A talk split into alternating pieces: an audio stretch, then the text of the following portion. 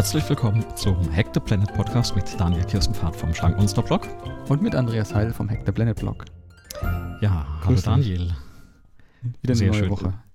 Dritte Hattrick. Mal in Folge, oder? Genau, Ja. dritt, dritt, drittes Mal in Folge.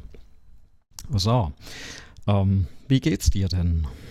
Ja, prächtig. Ähm, ein bisschen stressig in den letzten Tagen, aber das ist, glaube ich, am Anfang des Jahres irgendwie normal.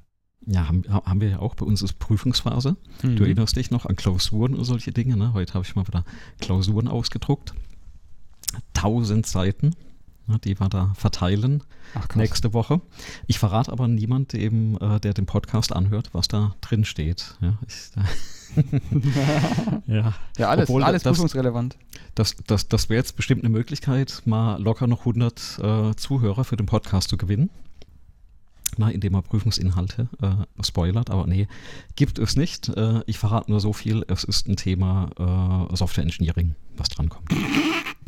Ja, okay. Genau. Ja, das ist aber, das ist nicht ein bisschen weit hergeholt. Ja, es ist vi- viele, viele Themen drin. ähm, ja, und, und, und es bringt mich eigentlich direkt zu dem Thema, was wir heute äh, schon ein bisschen angeteasert hatten oder das letzte Mal angeteasert hatten. Wir wollten ja ein bisschen über Informations- und Wissensmanagement sprechen. Mhm. Wir haben ja mit Obsidian gearbeitet. Das ist ja das Thema, was heute drankommen soll. Und natürlich, bevor wir da loslegen, ein bisschen tiefer einsteigen, ähm, haben wir viele, viele Neuigkeiten. Ne? Und ich hätte gesagt, ich fange mal an mit unserem Community-Feedback, weil ob, ob der langen Pause haben wir immer noch äh, Zuhörer, die im Discord verweilt sind und da wirklich die ganzen Wochen und Monate ausgeharrt haben. Und äh, dann, dann, wir hatten ja gesagt, wir nehmen die, das Feedback ernst und die Kritik ne, an dem äh, Mhm. Podcast. Natürlich. Und äh, da wurde gleich natürlich mal ähm, äh, angemerkt, dass äh, das Announcement von den aktuellen Folgen nicht, nicht im Discord war. Und da muss man sagen, ähm, es werden ja nicht die Folgen announced, sondern das ist ein Plugin in Discord, was den YouTube-Channel äh, announced, also wenn wir eine Folge hochgeladen hatten. Und da war eben die 25 und dann die aktuelle 26 nicht hochgeladen. Ich habe das jetzt alles letzte Woche nachgeholt. Das heißt, man bekommt jetzt im Discord die Info, wenn die neue Folge auf dem YouTube-Channel hochgeladen wurde. Mhm. Das heißt, die sind da. Die Podcast-Folgen an sich, die werden im Discord, Klammer auf, noch nicht, Klammer zu, äh, announced. Da muss ich mal schauen. Ja, wollen wir denn eigentlich, also im Moment ist geht. diese Video, was da auf äh, YouTube hochgeladen wird, ja quasi die Audiodatei mit einem Standbild. Genau, mit einem Standbild.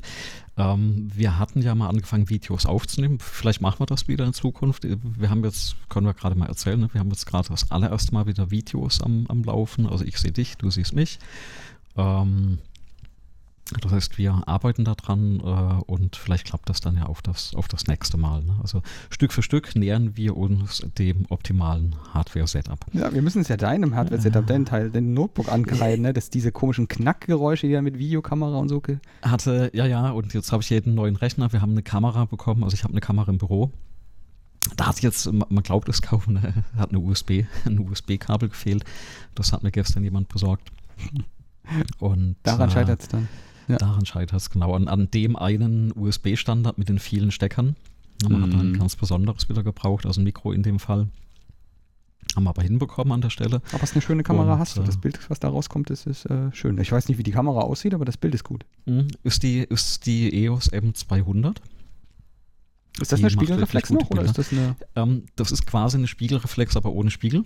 Ne? Also mirrorless im Endeffekt, ne? aber ähm, es ist so ein richtiger Body drauf, aber es ist kein Spiegel mehr drin.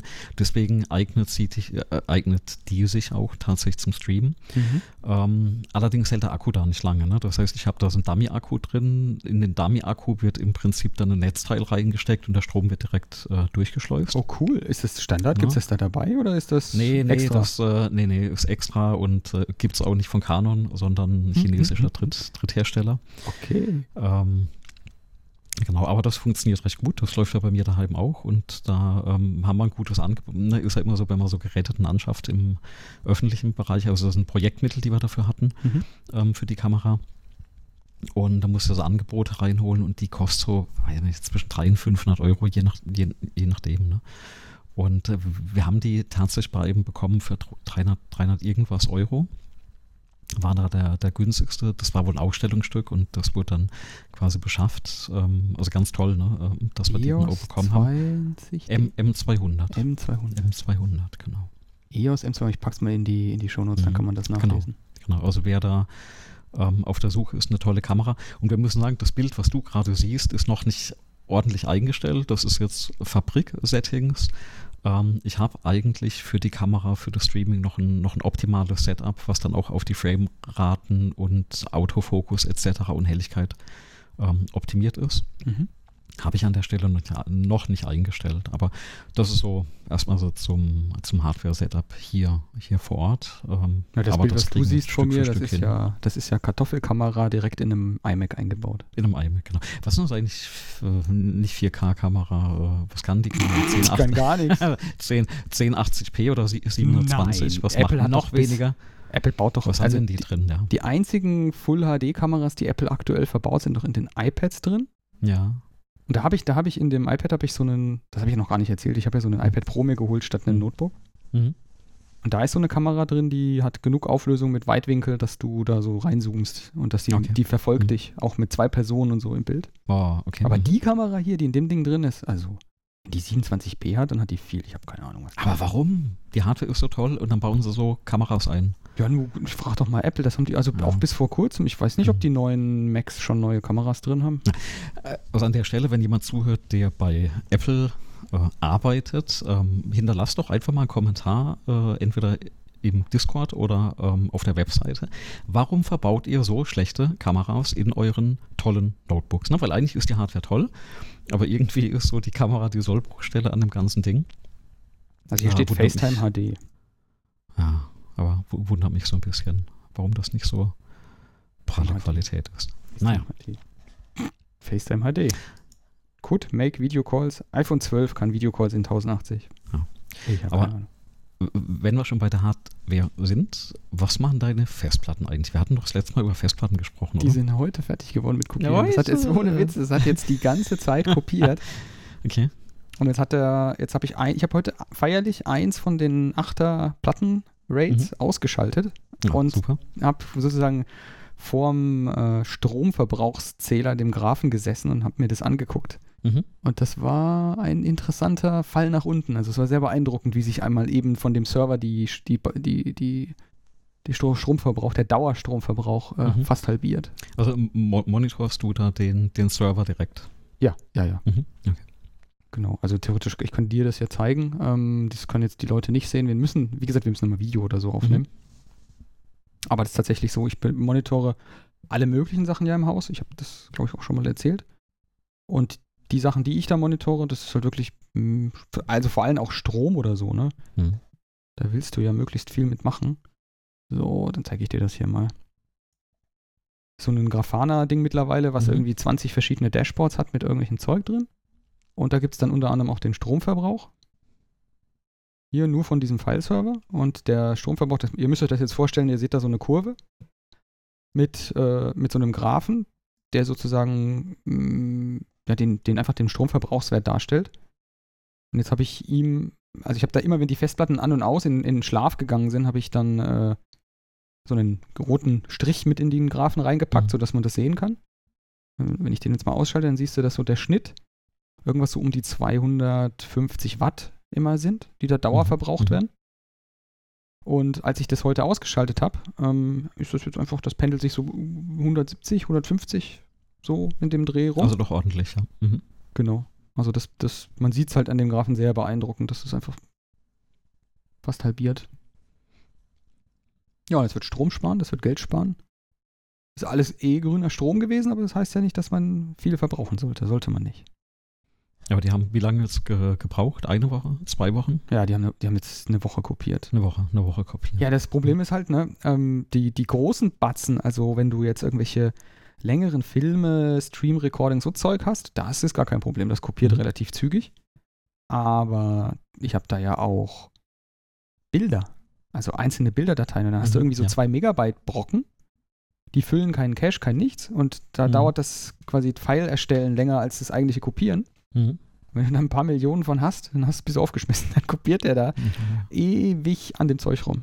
Aber rsync minus klein a, klein r und groß p hat's, ge hat's geregelt. Also das ist das äh, rsync minus arp, das ist quasi das Kommando für alles mit allen Attributen kopieren. Also allen sinnvollen Attributen. Da gibt es auch nicht sinnvolle. Genau. Und das, das funktioniert prächtig, hat super funktioniert, aber ewig kopiert. Okay, steht mir noch bevor. Also einmal synken muss ich noch auf mein, mein zweites NAS. Eines der, der nächsten Projekte, denke ich mal. Ja, die Platten wurden mir, als ich sie eingebaut habe, auch gleich gemeldet, als die sind hier nicht in der Kompatibilitätsdatenbank. Mhm. Die sind einfach zu neu, die sind gerade erst rausgekommen. Okay. Äh, die sind ein Jahr, sind sie alt, sind sie vorgestellt, sind sie gerade erst raus. Also für den Hersteller dieser NAS-Systeme ist es gerade erst. Mhm. Okay. Und äh, ist aber kein Problem. Sind halt solche, haben wir das letzte Mal schon gesagt, Conventional Magnetic Recording Platten, CMRs. Keine von diesen Shingled, weil diese SMR-Platten, die sollte man nicht wirklich in so Raids reinstecken. Mhm. Auch wenn die, die sind halt massiv billiger, sind unglaublich langsam beim Schreiben. Und das ähm, Problem, ich weiß nicht, ob du das kennst, das Problem, was das hauptsächliche Problem mit den Dingern ist. Nee, nee, äh, erzähl mal. Naja, die, die, die Idee ist ja, du kannst es enger packen, indem du Mhm. sozusagen Spuren überlagert speicherst. Mhm. Ja, ja. Und wenn du quasi einen Block speichern willst, dann Mhm. musst du mehrere andere angrenzende Blöcke neu schreiben. Logisch, Mhm. ne? Die liegen ja übereinander. Mhm. Ja, ja. Mhm. Und das dauert lange. Das dauert echt, echt, Okay. echt lange. Und deswegen ist es äh, so, dass die Platten äh, in Timeouts reinlaufen, wenn die Controller nicht sozusagen wissen, dass die Platten lange brauchen für bestimmte Aktivitäten. Okay, das Und ist jetzt neu. Ähm, Die fliegen aus. Raids raus, weil das Raid denkt, die Platte ist kaputt. Okay. Weil, ähm, was ich bei den Platten, gerade bei uns, ähm, den Shooties immer erkläre, wir schauen uns das ja auch an bei äh, Betriebssystemen, ne, wie Platten funktionieren und wie die angesteuert werden. Und ein Problem bei den Platten ist ja, wenn du löscht, also Daten löscht, durch das Überlagern kann das immer noch sein, dass du eben so einen Block wiederherstellen kannst. Ja. Weil sich das überlagert. Also eine, äh, das ist aber, wo dann die, die Forensik ne, eingreift und, und wo man dann Daten wiederherstellen kann, die man vermeintlich gelöscht hat. Deswegen gab es da früher so Methoden, dass du über, gibt es immer noch, wo du Platten dann mit Random-Daten, also mit Rauschen, Mhm. mehrfach überschreibst. Ne? Also nicht nur einmal, sondern ich glaube, so ein äh, äh, weiß nicht, US-Standard, den es gibt, ähm, ich glaube, da wurde siebenmal überschrieben.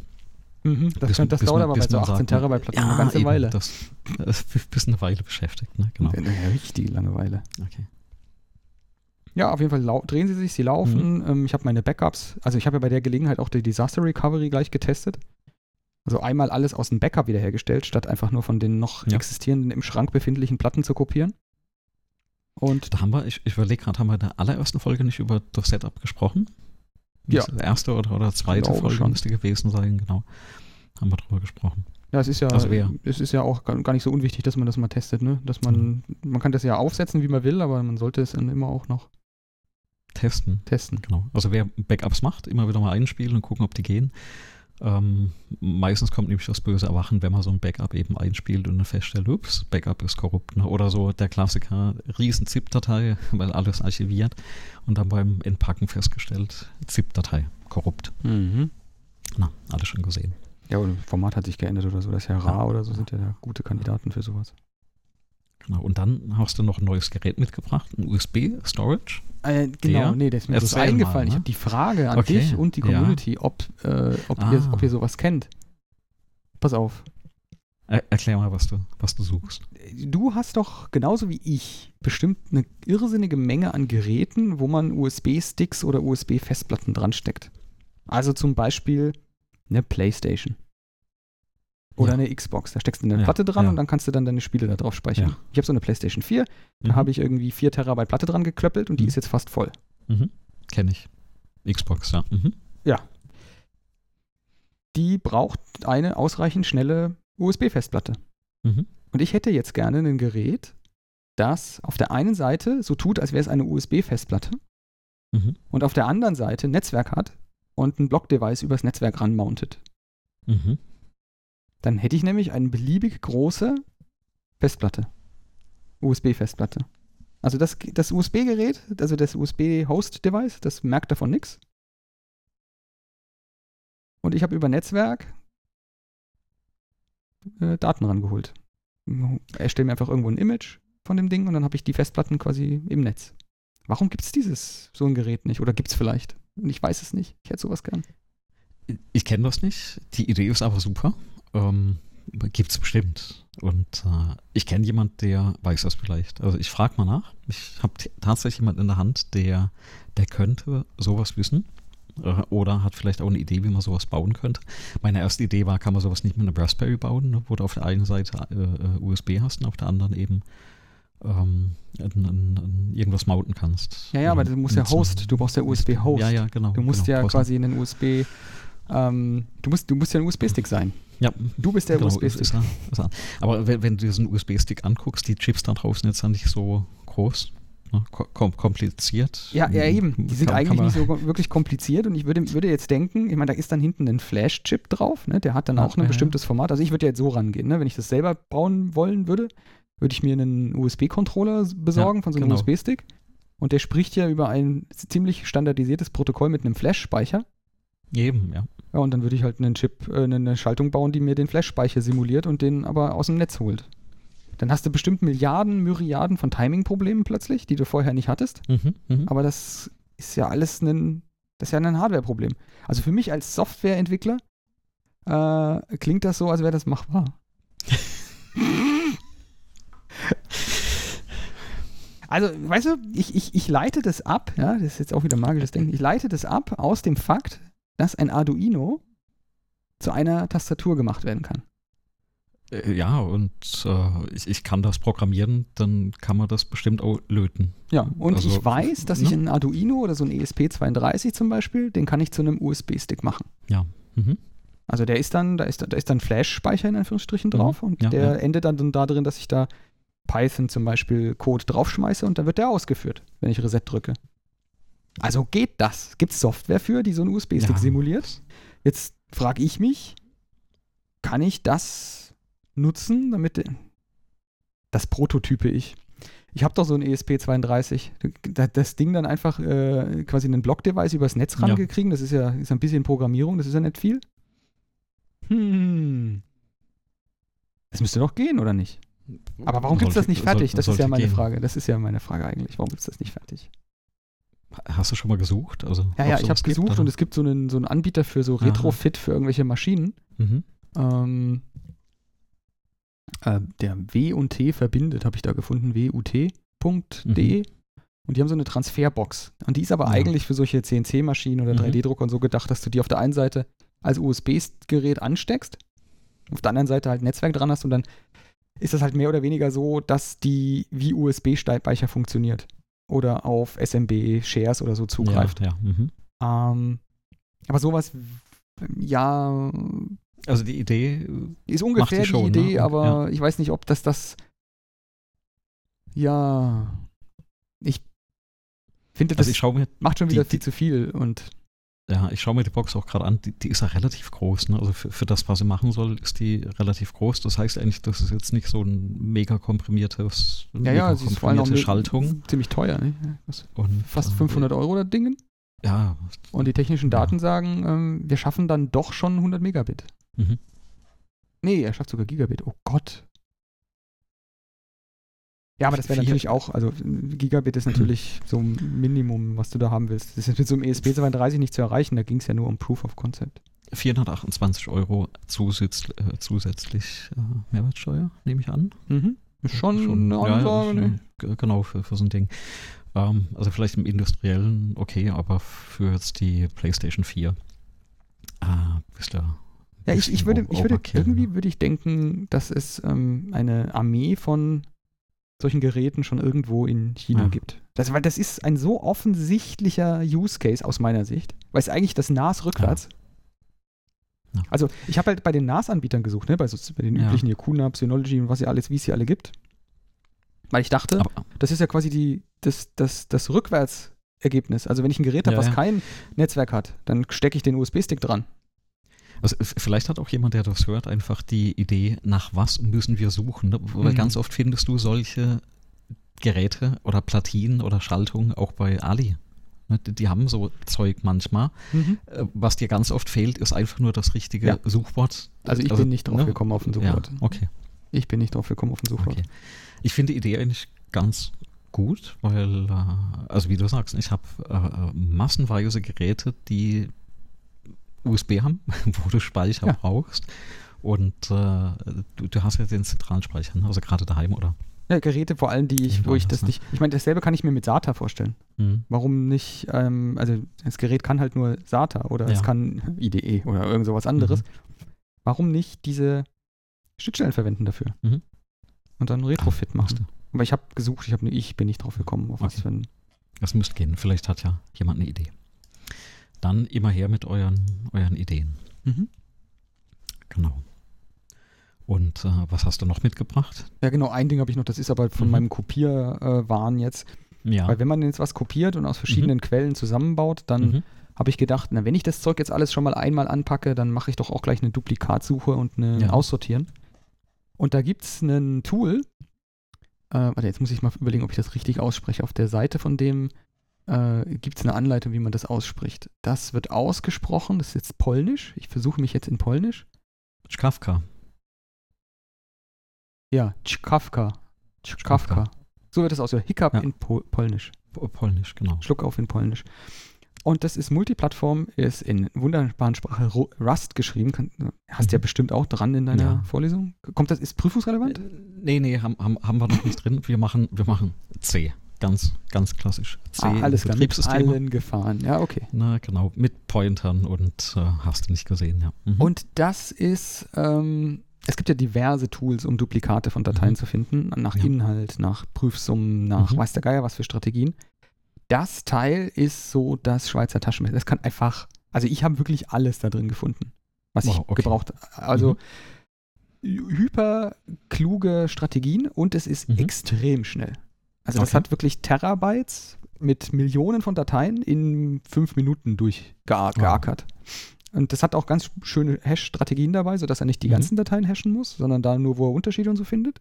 Gleich am Anfang. Also Mhm. das Ding ist wirklich schnell und wenn irgendjemand von euch Zuhörern oder du, Andreas, mal einen, ja, einen Duplikat-Finde-Problem hat, Mhm. das ist das Programm. Es ist einfach, also ich habe noch keins besser gefunden, ist komplett Open Source, plattformübergreifend, es gibt wirklich alles.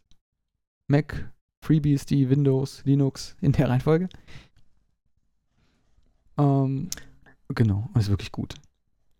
Also tatsächlich habe ich das Problem, weil ich habe die Eigenschaft, dass ich ganz oft Dateien von meinen Rechnern, von den Laptops, also was ich nicht synchronisiere, öfters mal einfach auf einen Server rüberschmeiße. Ja. Na, einfach alles packen, rüberschmeißen, in einen Ordner. Mit, mit dem guten Vorhaben, das irgendwann zu sortieren und das irgend ne? und die Dateien, also gerade Downloads, also Geschichten, ne? äh, Bilder, die häufen sich oder Bilder synchronisiert vom, vom iPhone, ne? Ja. das, das häuft sich irgendwann und dann hast du doch relativ viel Duplikate. Und wenn die nicht gerade im gleichen Ordner liegen, äh, äh, mit einem unterschiedlichen Namen und du siehst die Side by Side, Ja. finde ich das immer schwer. Die, die, äh, du traust ja auch nicht wegzulöschen, ne? wenn du nicht weißt, ist Ja, es genau. das. Und, äh, Und selbst da bietet dir das Ding nochmal Strategien. Ne? Also selbst Okay, wenn ja, das ein Duplikat findet, dann kannst du sagen, okay, ich habe jetzt hier, weiß ich nicht, von einer Datei drei Duplikate gefunden. Dann sagst, Ja. du, dann sagst du dem Ding, behalt mal nur die, die älteste zum Beispiel. Ja. Wenn es Bilder sind, hast du auch gleich eine optische äh, Differenz, kannst Mhm. du angucken. Und dann kannst du sagen, lösch die anderen, aber lass mal die Links da. Also dann existiert die Mhm. Datei noch an dem Ort, Okay, weil manchmal ja. hat man ja ein Programm, Ja. was dann die Datei irgendwie an dem Ort braucht. Aber der löscht dir die Daten, die doppelten, aber äh, lässt die Links da, wenn du die, wenn du das erstellen lässt. Das funktioniert wirklich, Okay. wirklich super gut. Also, äh, genau, das Ding unterstützt, glaube ich, explizit Bilder, ähnliche Bilder, ähnliche Videos. Also der guckt tatsächlich in Videos rein und guckt, ob sie unterschiedlich sind und wie viel und so. Musik. Ähm, ja, und dann halt alles, was du so an Binärzeug hast. Textdateien oder so. Genau. Es ist also einfach auf mal auf so ein großes Storage loslassen, Knopf drücken und gucken, was passiert. Mhm. Weil du das gerade erzählt hast, wie der funktioniert, äh, sagt dir die MIME Sniffing Attack was? Hast du schon mal gehört? Mime Sniffing. MIME Sniffing Attack. Weißt du, die Header Ähm, immer angucken, was das für eine Datei ist? Nicht die Header, nicht, nicht die Header, aber die, die Idee ist im Prinzip genau das. Also es haben alte Browser gemacht, vor allem Mhm. der Internet Explorer. Ähm, ich, al- alte Machen auch, also äh, die- auch, auch, auch Webserver haben das gemacht, um zu gucken, was sie da jetzt eigentlich liefern. Genau, und die, die, die haben was gemacht. Und zwar hat der äh, zum Beispiel der AI, aber andere auch, eine Datei, also statischen Content genommen und die ersten 256 Byte angeschaut. Mhm. Und äh, hat dann gedacht, no, das ist ein GIF oder das ist eine CSS-Datei oder das ist eine HTML-Datei. Steile oder so, These. ne? Und äh, auf Basis der ersten 256 Byte haben die Dateien eine unterschiedliche Berechtigung gehabt, also was da passieren darf. Ne? Mhm. Und dann guckt so ein Ding das oh, das ist ein Bild und das Bild kann ja eh nichts, also muss ich mir da keine Sorgen machen. Ne? Und das Problem ist, dann wurde das Bild im HTML gerendert. Und dann war halt nach 256 Byte kein Bild mehr da, sondern äh, HTML mit JavaScript. Und äh, weil der Rechner dann oder der Browser gedacht hat, das ist ein Bild, dann hat er das halt ohne Probleme gerendert. Und das war eine Möglichkeit, dass du früher JavaScript hast einschleusen können. Und äh, das wurde halt knallhart dann, dann ausgeführt. Ne? Aber warum? Okay, und, ich frage einfach äh, gar nicht nach dem Warum, warum man sowas da reinbaut. Geschwindigkeit, einfach, einfach Geschwindigkeit, weil du gesagt hast, nach 200, waren ja andere Zeiten. Ne? Und dass du eben gesagt hast, äh, nach 256 Bytes, du musst dann die Datei nicht weiterlesen, dann weißt du, was es ist und dann ballerst du das halt direkt rein und renderst das im Browser. Ja, aber, aber warum ähm, überhaupt reingucken? Ähm, dass du eben die Berechtigung festlegen kannst. Also statischer Content ähm, hat, nennt sich Authority, also ähm, der darf nichts äh, oder eigentlich macht er nichts ne, und deswegen kannst du den ignorieren.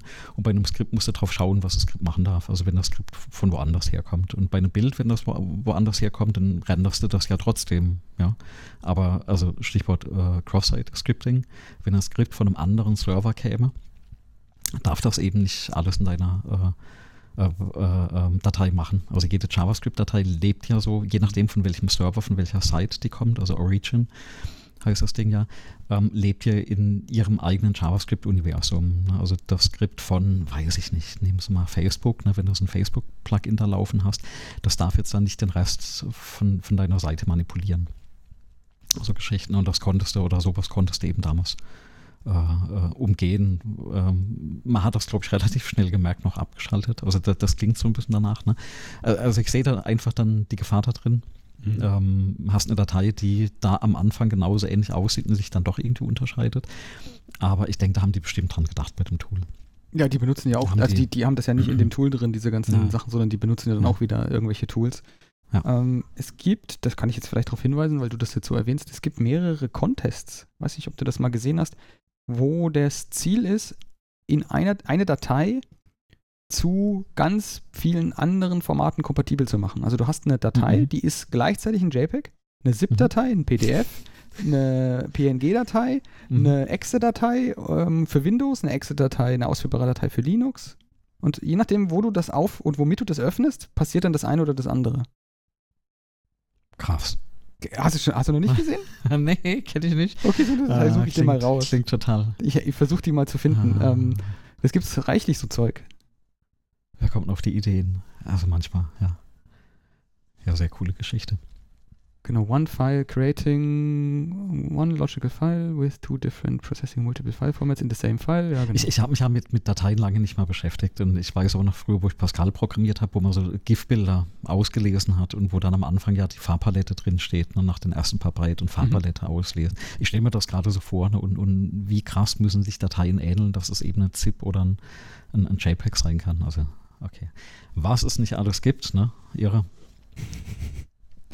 Okay, das packen wir aber auf jeden Fall mit rein. Ne? Das suchen wir noch und, und packen das in die Show Notes rein. Genau, also mhm. kennen, kennen bestimmt auch äh, mindestens einen Zuschauer, äh, Zuhörer, mhm. Zuschauer und kann das dann beitragen. Ich suche das dann mal raus, das muss ich mir merken, dass ich das raussuchen soll. Genau. So, du hast aber auch jetzt Neuigkeiten gehabt. Ja, ja, du hattest mir so einen coolen Tipp gegeben mit dem Windows 11. Ich habe es eigentlich auf dem, auf dem Server-Szenen bekommen.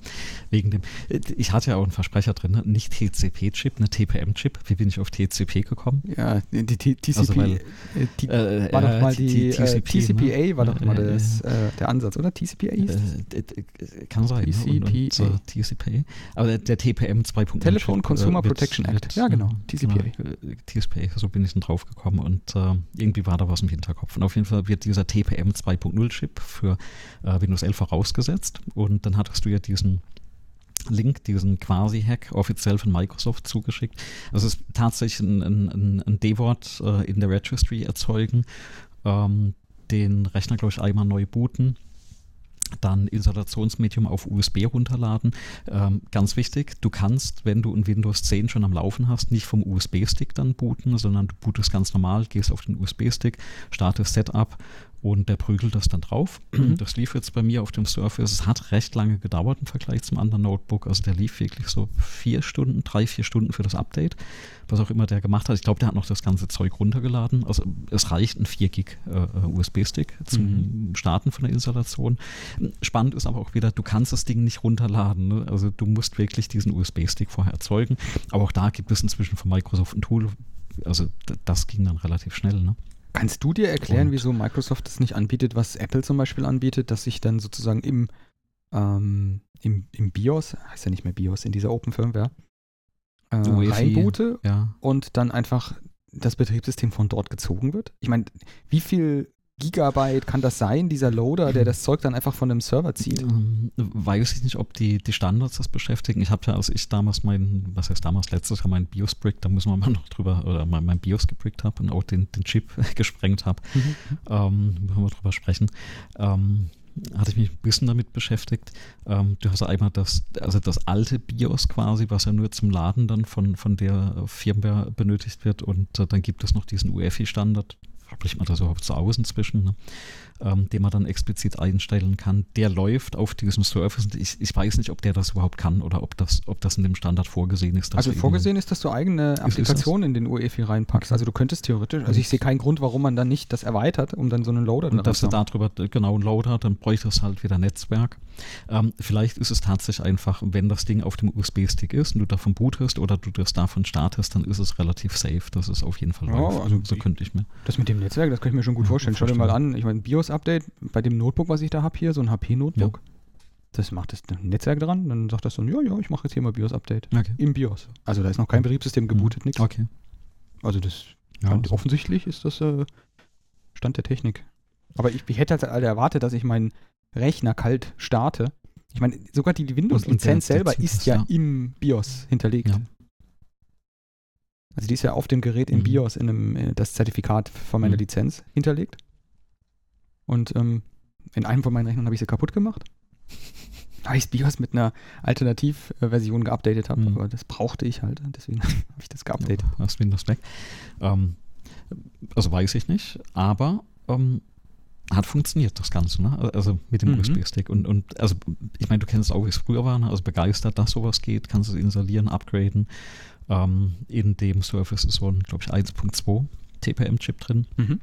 Und läuft und läuft auch, also trotz aller Unkenrufe, was du auch manchmal liest in der Presse oder Medien, ähm, das läuft stabil, läuft schnell. Ähm, ich habe mit den Treibern jetzt kein, kein Problem. Ähm, klappt, ne? Fun funktioniert. Und, und da frage ich mich aber, warum wird das jetzt standardmäßig nicht angeboten, dass du einfach sagen kannst, jo, ne, trotz aller ja, ich kann mir schon vorstellen, warum. Risiken etc. Ich kann mir schon echt vorstellen, warum. Also weil die, die, die, die Zöpfe haben sie ja abgeschnitten an Stellen, wo, also die supportete Hardware, an Stellen, ja. wo sozusagen Befehlssätze in den CPUs drin sind, auf denen sie dann aufbauen wollen im nächsten mhm. Schritt.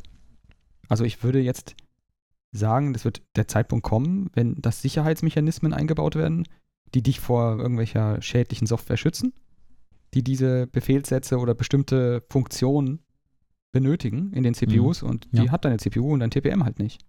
Ja. Und das wird dann dazu führen, dass diese Patche, diese, diese Updates dann nicht mehr verfügbar sein werden. Die Frage ist halt, ähm, wird es diese Funktionen geben? Sind die dann überhaupt wirksam? Also will man die haben? O oder nicht? Oder, oder was wird das dann? Ich finde die Entscheidung auch nicht gut, dass man Rechner, die, äh, weiß ich nicht, zwei Jahre alt sind, dann schon da abgeschnitten hat. Die dann noch, oder drei Jahre ist das Surface alt, ne? Drei, drei, genau. Also drei Jahre und das ist eigentlich für Hardware. Ähm, also ja, nix. es kommt eben ne, schneller, schnellere Hardware etc. Aber ganz ehrlich, also bei mir läuft auch noch an einer Stelle ein Raspberry 1, ne, ohne Probleme. Der, der läuft seit ja. Ewigkeiten, ne, das Ding geht nicht kaputt. Ähm, ich habe ein, was ist denn das inzwischen, ein 2016er, 15er MacBook, so ein kleines, das ne, ja, haben wir einmal äh, äh, was reparieren müssen, aber das Ding läuft immer noch. Gibt halt keine neuen ähm, Updates mehr. Für die, für die ganz alten ja, Geräte gibt es keine Updates. Die, die, die, Hardware läuft. Und selbst mein, mein iPad 1 Ähm, kannst nicht mehr viel mitmachen, aber läuft immer noch die Hardware. Das stimmt, da Ja, kannst du also- gar nichts mehr mitmachen. Da gehen ja nicht mehr Webseiten mehr auf. Der Browser ist derartig nee, alt. Nee, nee, genau, der, der der Browser geht gar nicht mehr. Ne? Das ist Katastrophe. Aber also von der Hardware her ist eigentlich schade, dass wir, dass wir uns da nicht, ja, dass man da nicht ein bisschen besser ist. Ne? Da fällt mir immer wieder von dem, was war das, der C36, war das 35 oder 36, C3. Ähm, da gab es einen Vortrag über diesen blauen Engel für, für Software, Mhm. wo eben sichergestellt werden soll, dass ähm, äh, die Software, also A, mit jedem Update nicht dicker, sondern schlanker wird, ja, äh, nicht umfangreicher, sondern schlanker wird. Ähm, und dass du diesen Stempel bekommst, äh, muss die Hardware immer auf fünf Jahre alter Hardware laufen. Finde ich also von der Nachhaltigkeit her eigentlich eine coole Geschichte. Ähm, Ja, das sollte ja eigentlich auch nicht so Ähm. groß, also es ist ja eigentlich kein so riesiges Problem. nee. Ähm, ich hätte jetzt auch direkt ein, paar, ein Beispiel parat, was mir gestern aufgefallen ist. Hast, du hast eine Apple Watch, hast du eine? Ich habe eine, ja, ja. Ich, ich habe hab die Apple Watch ja. Serie 0 noch. Mhm. Und die benutze ich noch. Ich habe jetzt bei allen beiden Serie 0 Geräten, die ich habe, habe ich schon die Batterie getauscht. Also das Ding aufgeknackt und Mhm. Mhm. Batterie getauscht, wieder zugeklebt. Die laufen, die werden für Ja. Schlaftracking verwendet und die sind sieben Mhm. Jahre alt. Mhm. Sieben. Ich habe, äh, was noch, ist das so eine, eine SE? Ich muss mal nachgucken, was ist. Ich habe mir aus Verzweiflung letztes Jahr eine neue holen müssen. Ich erzähle dir mal, was ich hatte. Äh, Meine alte, also eine Vierer war das. Habe ich an, haben im Presslufthammer gearbeitet. Presslufthammer? Ja, ja, wir haben, wir haben eine Wand abgerissen mit einem richtig großen, schweren? Presslufthammer. Und äh, da hatte ich mich auch irgendwo mal ran, rangelehnt und hat irgendwie verplant, dass ich die Uhr noch anhatte. Ne? Also normalerweise ziehe ich das Ding aus bei Oh. schwerer Arbeit und ähm, gucke irgendwann auf die Uhr und denke so, boah, ist da Staub auf dem Display? Und nee, das ganze Display ist zerbrochen ne? und, und alles kaputt. Die, die liegt und muss ich aber auch sagen, ich, ich habe schnell eine gebraucht und dann gab es halt ein Angebot und äh, oder auf Raten und dachte ich, ja komm. Ähm, aber ich, schmeiß die auch nicht weg, die liegt echt noch in der Schublade und eines meiner Projekte ist, ich will das Display tauschen. Also ich habe gesehen, es gibt Sets, die sind relativ günstig und du kannst das komplette äh, Oberteil ne, von der Uhr im Prinzip tauschen. Und das wollte ich mal noch machen, weil der Rest geht ja noch, ne? Also die, die Uhr an sich ging noch, aber es war nur das komplette Display mit allem drum und dran halt ein bisschen kaputt. Wasserdicht wird die nicht mehr sein. Ja, das ist, äh, ja, ist Ähm, auch bei meinen nicht mehr, wenn ich das und- tausche. und dann ist das, Das ist der Punkt, ne? Also die, die muss halt tatsächlich bei mir, mir wasserdicht äh, sein und ja, aber ähm, ja, habe ich halt einmal geschrottet und aber die, die läuft auch noch, ne? Also trotz kaputtem Display. mhm. Genau. ja, die Hardware ist äh, recht haltbar. Ja. Das ist tatsächlich vom Umweltbundesamt gewesen, ne? Der Vortrag. Äh, genau, da, da waren äh, 36C3, die- wie klimafreundlich ist Software? Ja, genau. Und äh, da war dann, glaube ich, von der FH in, jetzt will ich nichts Falsches sagen, Trier, war das Trier, die Forscherin da mit der Ministerin vom Bundesamt. Äh, Birkenfeld, richtig. Umweltcampus Birkenfeld. Okay, sorry. Umweltcampus Birkenfeld und das Umweltbundesamt. Die haben verkündigt, dass das dieses letztes Jahr kommen sollte. Äh, Irgendwie so. Ja, wie cool. Meine, hängt von den Herstellern ab, ob die sich da zertifizieren lassen. Aber ich finde im Prinzip diesen Ansatz gut, dass du eben sagst, guck mal, wenn du Hardware hast oder Software hast mit dem, mit dem Stempel drauf, dann läuft das eben auf alter oder auf älterer Hardware. Weil es gibt ja, also gerade bei, der- bei der Hardware, die du heute hast, es gibt ja keinen Grund, dass du so ein vier, fünf Jahre altes Laptop wegwirfst. Also Nee. das Zeug ist ja. Die gibt es wirklich nicht. Also, äh, gut, es gibt schon sehr komische Kisten, die so alt sind, aber ich glaube, wenn man vor vier, fünf Jahren was gekauft hat, was wirklich benutzbar war, dann hat man keinen Grund, das heute eigentlich wegzuwerfen. Genau. Aber ich habe selber auch ein paar Geräte, die sagen, die sind nicht updatefähig insofern. hm. Ich habe es auch, auch auf einem gemacht. Da ist so eine kleine Hm. äh, Nook-Box, äh, habe ich mir Mhm. irgendwann mal, habe ich erzählt, und da habe ich das auch gestartet, das Update. Mhm. Ich empfinde das jetzt nicht als großen Fortschritt. Also ich habe, das sieht Es- alles anders aus und es, ich kann immer noch Fenster beim Rendern zugucken. Das ist unerträglich bei Windows. Es, es ist kein Quantensprung. Ne? Du, du hast ein bisschen Änderung in der UI. Problem aus meiner Sicht ist tatsächlich, wenn du auf mehreren Rechnern Windows laufen hast und jetzt eben diese krass unterschiedliche UI hast. Hm. ist halt, ist halt mehr. Ne?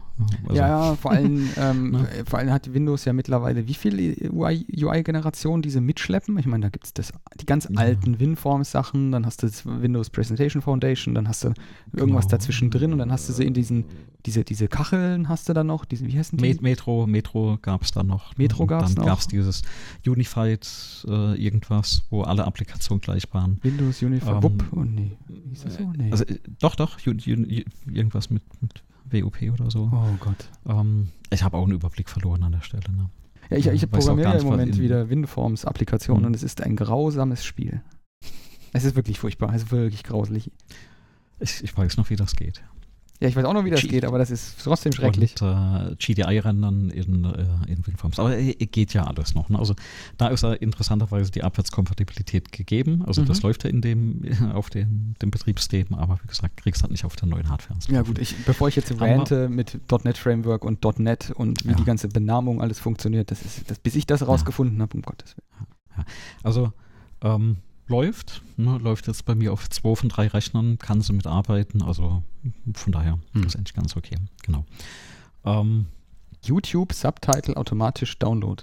Was? Ja, genau. Also ähm, bei dem Beheben der Announcements von dem Podcast, dann ist mir, dachte ich noch, komm, äh, also wir arbeiten mit dem, mit dem Podlove Plugin für WordPress und äh, da kannst du auch Subtitles hochladen. Habe ich mal geschaut, ne, wie vollständig eigentlich hier unsere äh, Dateiressourcen sind, die wir da anbieten. Und da dachte ich, packst mal die, die Subtitles noch mit rein. Und früher gab es die, also früher, ne, vor zwei Jahren hatten wir noch die Möglichkeit, nachdem du ein Video hochgeladen hattest, ähm, YouTube rendert äh, oder erzeugt automatisch, hm. KI-basiert, die, die Untertitel, wenn du die Sprache ausgewählt hast und eben sagst beim Hochladen, dass die Sendung noch nie im US-amerikanischen Fernsehen ausgestrahlt wurde. Dann erzeugen die so einen Untertitel oh, okay. und äh, so eine SRT-Datei. Und die konnte man runterladen. Das geht anscheinend nicht mehr. Ähm, also ich habe keine Möglichkeit gefunden, aber ich habe ein Tool gefunden. Da schmeißt du von einer x-beliebigen äh, äh, äh YouTube äh, äh, Sendung, Folge, ne, was du auch immer hast, ähm, schmeißt du den die URL rein und das bietet dir dann eben an, die äh, Subtitle runterzuladen, entweder nur als Text oder auch mit äh, Marken. Also das klappt relativ gut. Die Texterkennung, wenn du mich fragst beim Podcast, ist so, äh, ist ein bisschen zwiegespalten, aber ich finde es ein cooles Tool, weil du kannst relativ schnell die ganzen Untertitel eben äh, runterladen und hast eben dieses SRT-Standardformat erstmal da. Ähm, ich habe mir überlegt, ich packe die ganzen SRT-Dateien mal in ein Repository in, äh, äh, in GitHub. Und wenn wir irgendjemand finden, dem langweilig ist, dann kann er gerne die Untertitel äh, verbessern, was da die KI verbrochen hat. Aber ich dachte einfach mal aus Spaß, wir packen die rein und vielleicht kann man über die Monate, Jahre, also über die Folge sehen, wie vielleicht die automatische Erkennung von YouTube immer äh, immer, immer besser wird. Mhm. Genau. Und an, vielleicht da direkt noch mit, ne, ähm, es gab dann auch von diesem Plugin eine Aktualisierung, weil wir haben ja immer noch das Problem mit den Show Notes, wir kopieren die ja in die äh, quasi in die Beschreibung rein und dann wird das dementsprechend in Feeds auch angezeigt. Auf der Webseite war das ein bisschen unhübsch und dieses Plugin bietet jetzt eben auch an, dass wir äh, äh, ähm, die Show Notes als einzelne Links äh, reinpacken können. Das verwendet der Tim Pritlaff ja seit zwei Jahren bei sich auf seinen Seiten, aber das Ding gab es halt nie, also nur in der, in der Preview oder in der Beta äh, gab es dieses Plugin und das jetzt so. halt quasi mit, mit der Wiederaufnahme von unserem Podcast haben sie das extra anscheinend für uns raus, rausgebracht. Ja, ja, endlich und, sind die wieder äh, am Arbeiten, dann müssen wir mal loslegen hier. Ja, genau, und äh, deswegen habe ich jetzt die letzten zwei, drei Folgen, also ich bin jetzt dabei, das so nach und nach alles nachzuarbeiten, ähm, packe ich das jetzt in die Show Notes rein. Wer bei uns auf der Webseite dann eine Folge rauspickt, ähm, also direkt auf die Episode geht, der bekommt dann auch da quasi die ganzen Links entsprechend aufgelistet. Also 27 und äh, 26, ich glaube auch 25 sollten schon, schon da sein. Also das, na, wir werden immer ein bisschen besser. Ne? So, also, jetzt habe ich gleich eine Frage noch wegen den Sub ja, Subtitles. Ähm, hast du YouTube DL probiert? Äh, nicht für die Subtitles. Kann der das auch? Ja. Und also, okay. du benutzt bitte nicht youtubedl.org? Weil das ist mhm. alt und funktioniert nicht richtig. Ja, kann ja. ich dir gleich hier mal, ich Service machen. Ja. Ähm, es gibt einen Fork davon, der heißt YouTube okay. äh, YT-DLP. Den mhm. gibt es auf GitHub und den benutze ich. Ist ein Okay, YouTube super. DL Fork mit zusätzlichen Features. Mhm. Der downloadet auch, der funktioniert bei YouTube. Okay. Und äh, der kriegt auch Subtitles raus. Ohne Ah, Probleme. super. Ich benutze den täglich. Das super. ist noch, noch besser, weil dann können wir das ganze Ding auch tatsächlich ein bisschen mit dem GitHub ähm, automatisieren. Ähm, das YouTube DL empfehle ich tatsächlich meinen Stud Studenten, Studentinnen. Ja. Warum? Weil die bei uns manchmal Videos erstellen oder Präsentationen. Ne, Gerade jetzt in dieser Pandemie-Geschichte. Ähm, Präsenzpräsentation geht nicht. Sag ich, macht Video als Gruppe, ladet das hoch. Jetzt haben wir bei uns hochschulseitig ein Problem. Wir können nur 300 MB-Dateien hochladen und manchmal sind ja so Videos ein bisschen größer. Häufiger. Und ähm, ich, ich setze bei denen nicht voraus, dass die das Tooling so beherrschen, dass die sowas machen können wie, habe ich ja mal von der FEM gelernt, ne? ist deine Datei zu groß, rendert das Ding halt mal mit 24 oder 23 Frames pro Sekunde. Ähm, fällt keinem Menschen auf, Meistens nicht, ja. Ähm, Bei Vorträgen schon aber- gar nicht.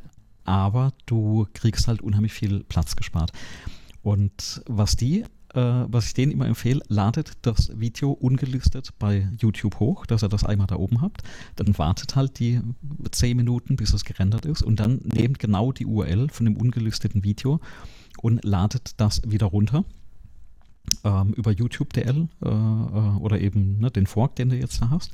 Und dann schafft man da mal locker von einer 3, 4, 500 MB-Datei, rendert ähm, YouTube das auf 50 MB runter. Ne, ohne dass jetzt da merklich Qualitätsverluste äh, siehst.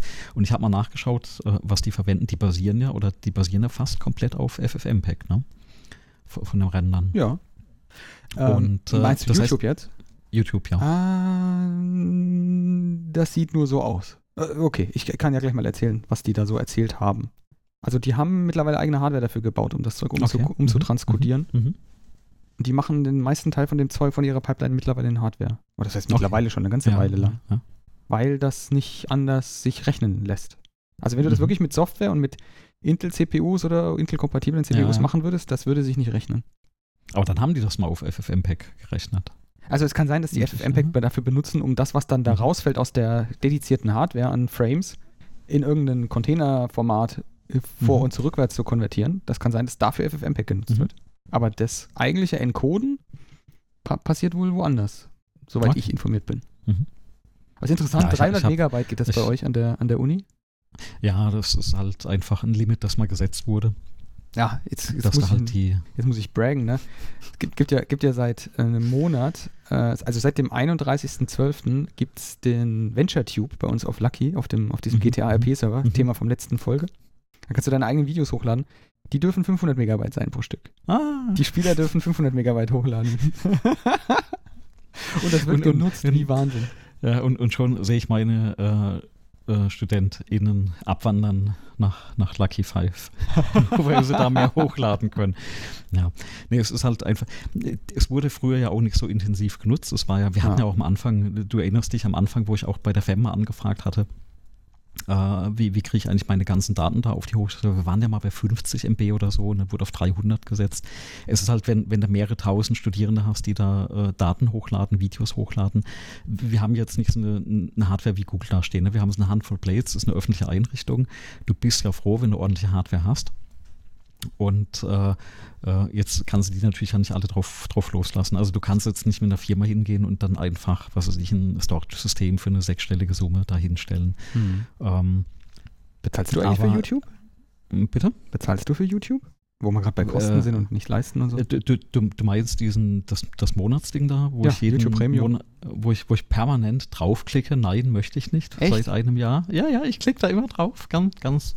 Ich, ge- ganz ich kaufe das. Ich kaufe das, weil es ist eines Ja. meiner, meiner Hauptmedienkonsum-Dinger, ist Okay. YouTube. Und du Ja. kriegst YouTube Music mit dazu. Das hat bei mir Spotify direkt ersetzt. Okay, Und äh, das ist super. Das ist wirklich gut. Okay. nee, Keine Werbung, kon- nirgends. kon- kon- also ich habe wirklich ja. nirgendwo Werbung. Okay. Und das ist alleine der Grund, warum ich das Mhm. haben wollte. Ich ertrage Ja, Werbung nicht. How much is the fish? 12 Euro, 19 Euro, Pro, okay. Hm, weiß so, ich nicht genau. pro glaube, Monat. Pro Monat, ja, das ist wurscht. Ja, Wie gesagt, es ist hat Spotify ersetzt. Ja. Und Netflix Okay. habe ich auch nicht mehr. Alles Okay. weg. Ah, Ne- Netflix haben wir so ein Login. 17,99 Euro. Mit War natürlich genau mittendrin von okay. 19 und 12. So, 17,99 okay. Euro. Und zwar ist das ein Family Membership, weil das nämlich auch Ja. ziemlich praktisch. Meine Frau hat ja denselben Mhm. Zugang. Also sie benutzt ihren eigenen Account und Mhm. damit kann sie auch werbefrei gucken. Okay. Ah. Ah. Und auch YouTube Music benutzen, wo wirklich Ja. die ganze Musik drauf ist. Das ist wirklich gut. Okay. Ich benutze nämlich YouTube, das, damit rechtfertige ich das, was ich als nächstes sagen werde, Mhm. Weil ich dafür bezahle.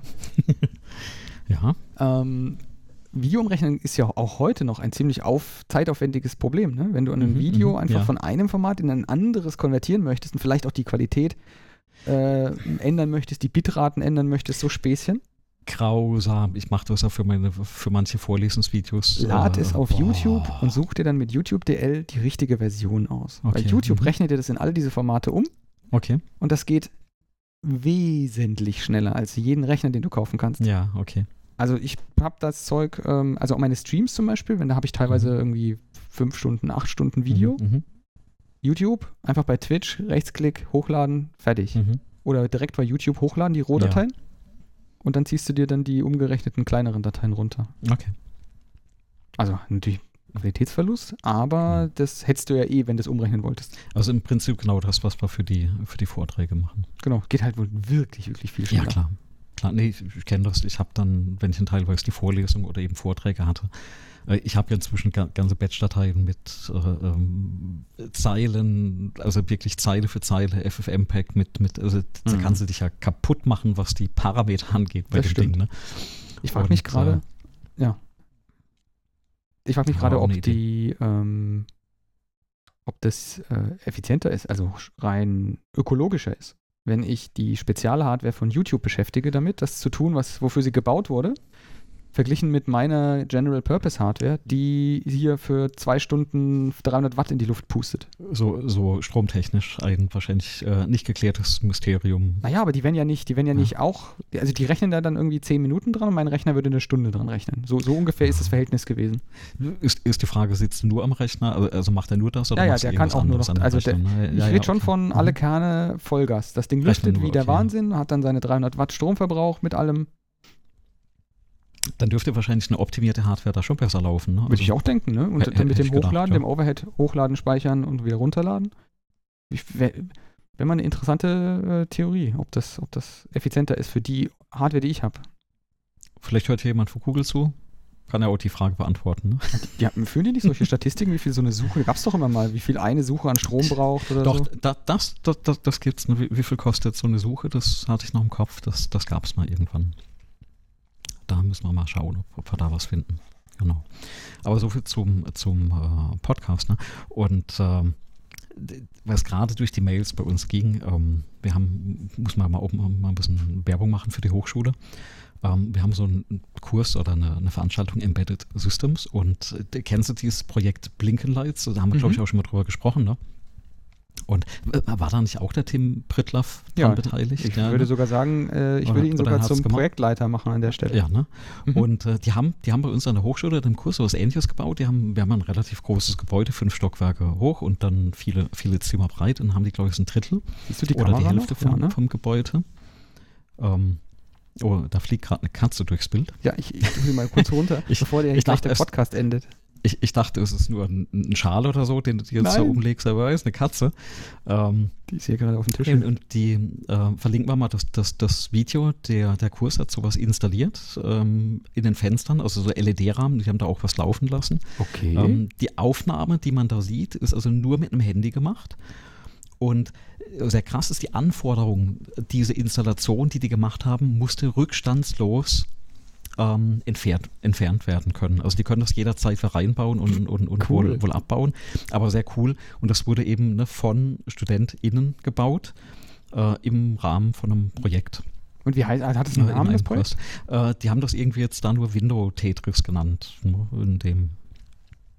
Aber findest du, wenn du da Window Tetris äh, Hochschule Heilbronn, glaube ich, suchst, Mhm. ähm, dann, dann findet man das. Aber wir packen mal den Link äh, in das Video auch rein. Also wirklich aktuell kam, da ist das gerade durchgeflogen bei den Mails.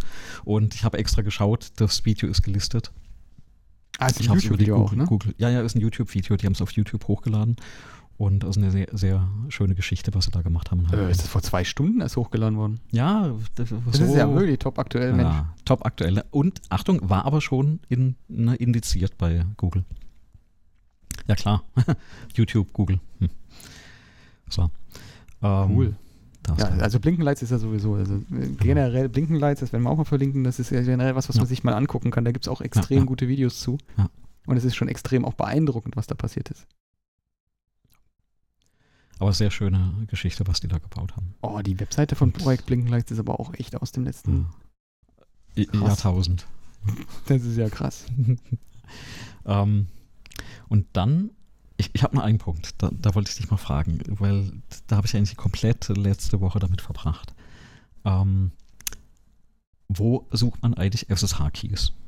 Ne, also wenn du, wenn du private Keys abgelegt hast, wo Man liegen denn die bei dir? Private Keys, die Ja, ja, lege ich also- nirgendwo hin. Äh, aber wenn du jetzt einen Keep-Pair ne, äh, ähm, generierst.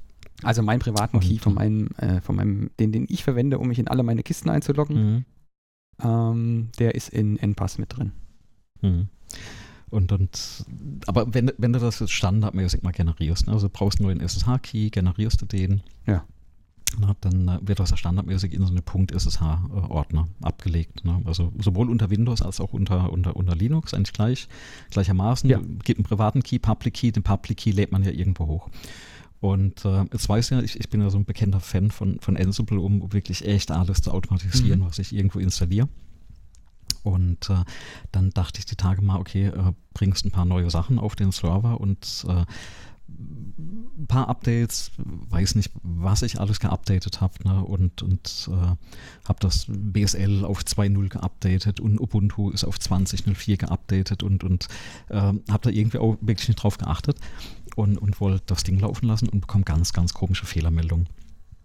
Hab's auch, hab's auch geblockt inzwischen äh, äh, in, in einem anderen Blog äh, auf, auf meiner aheil.de Seite und bin da drüber gestolpert und ich, ich, also Fehlermeldung hat gar nichts gesagt, ging nur, Server kann nicht gefunden werden und dann habe ich mich per SSH direkt drauf verbunden und geht nicht und, und hast du nicht gesehen. Hm. Und äh, anderen Rechner probiert, da hat dieses rein SSH, ohne, also das Ansible geht ja auch nur per SSH drauf ne, und ohne Probleme geklappt. Und äh, dann hat ja SSH so eine Config-Datei, also auch ein Punkt SSH kann man sich eine Config-Datei anlegen, da schreibst du eben rein, welcher Host, also kannst du reinschreiben, welcher Host, unter welchem User, mit welchem Key äh, sich da einloggen soll. Das heißt, je nachdem, wenn ich mich auf GitHub äh, verbinde oder an die Hochschule verbinde oder ähm, auf meinen privaten Server verbinde, dann werden eben unterschiedliche Keys verwendet. Und äh, hat einfach nicht geklappt.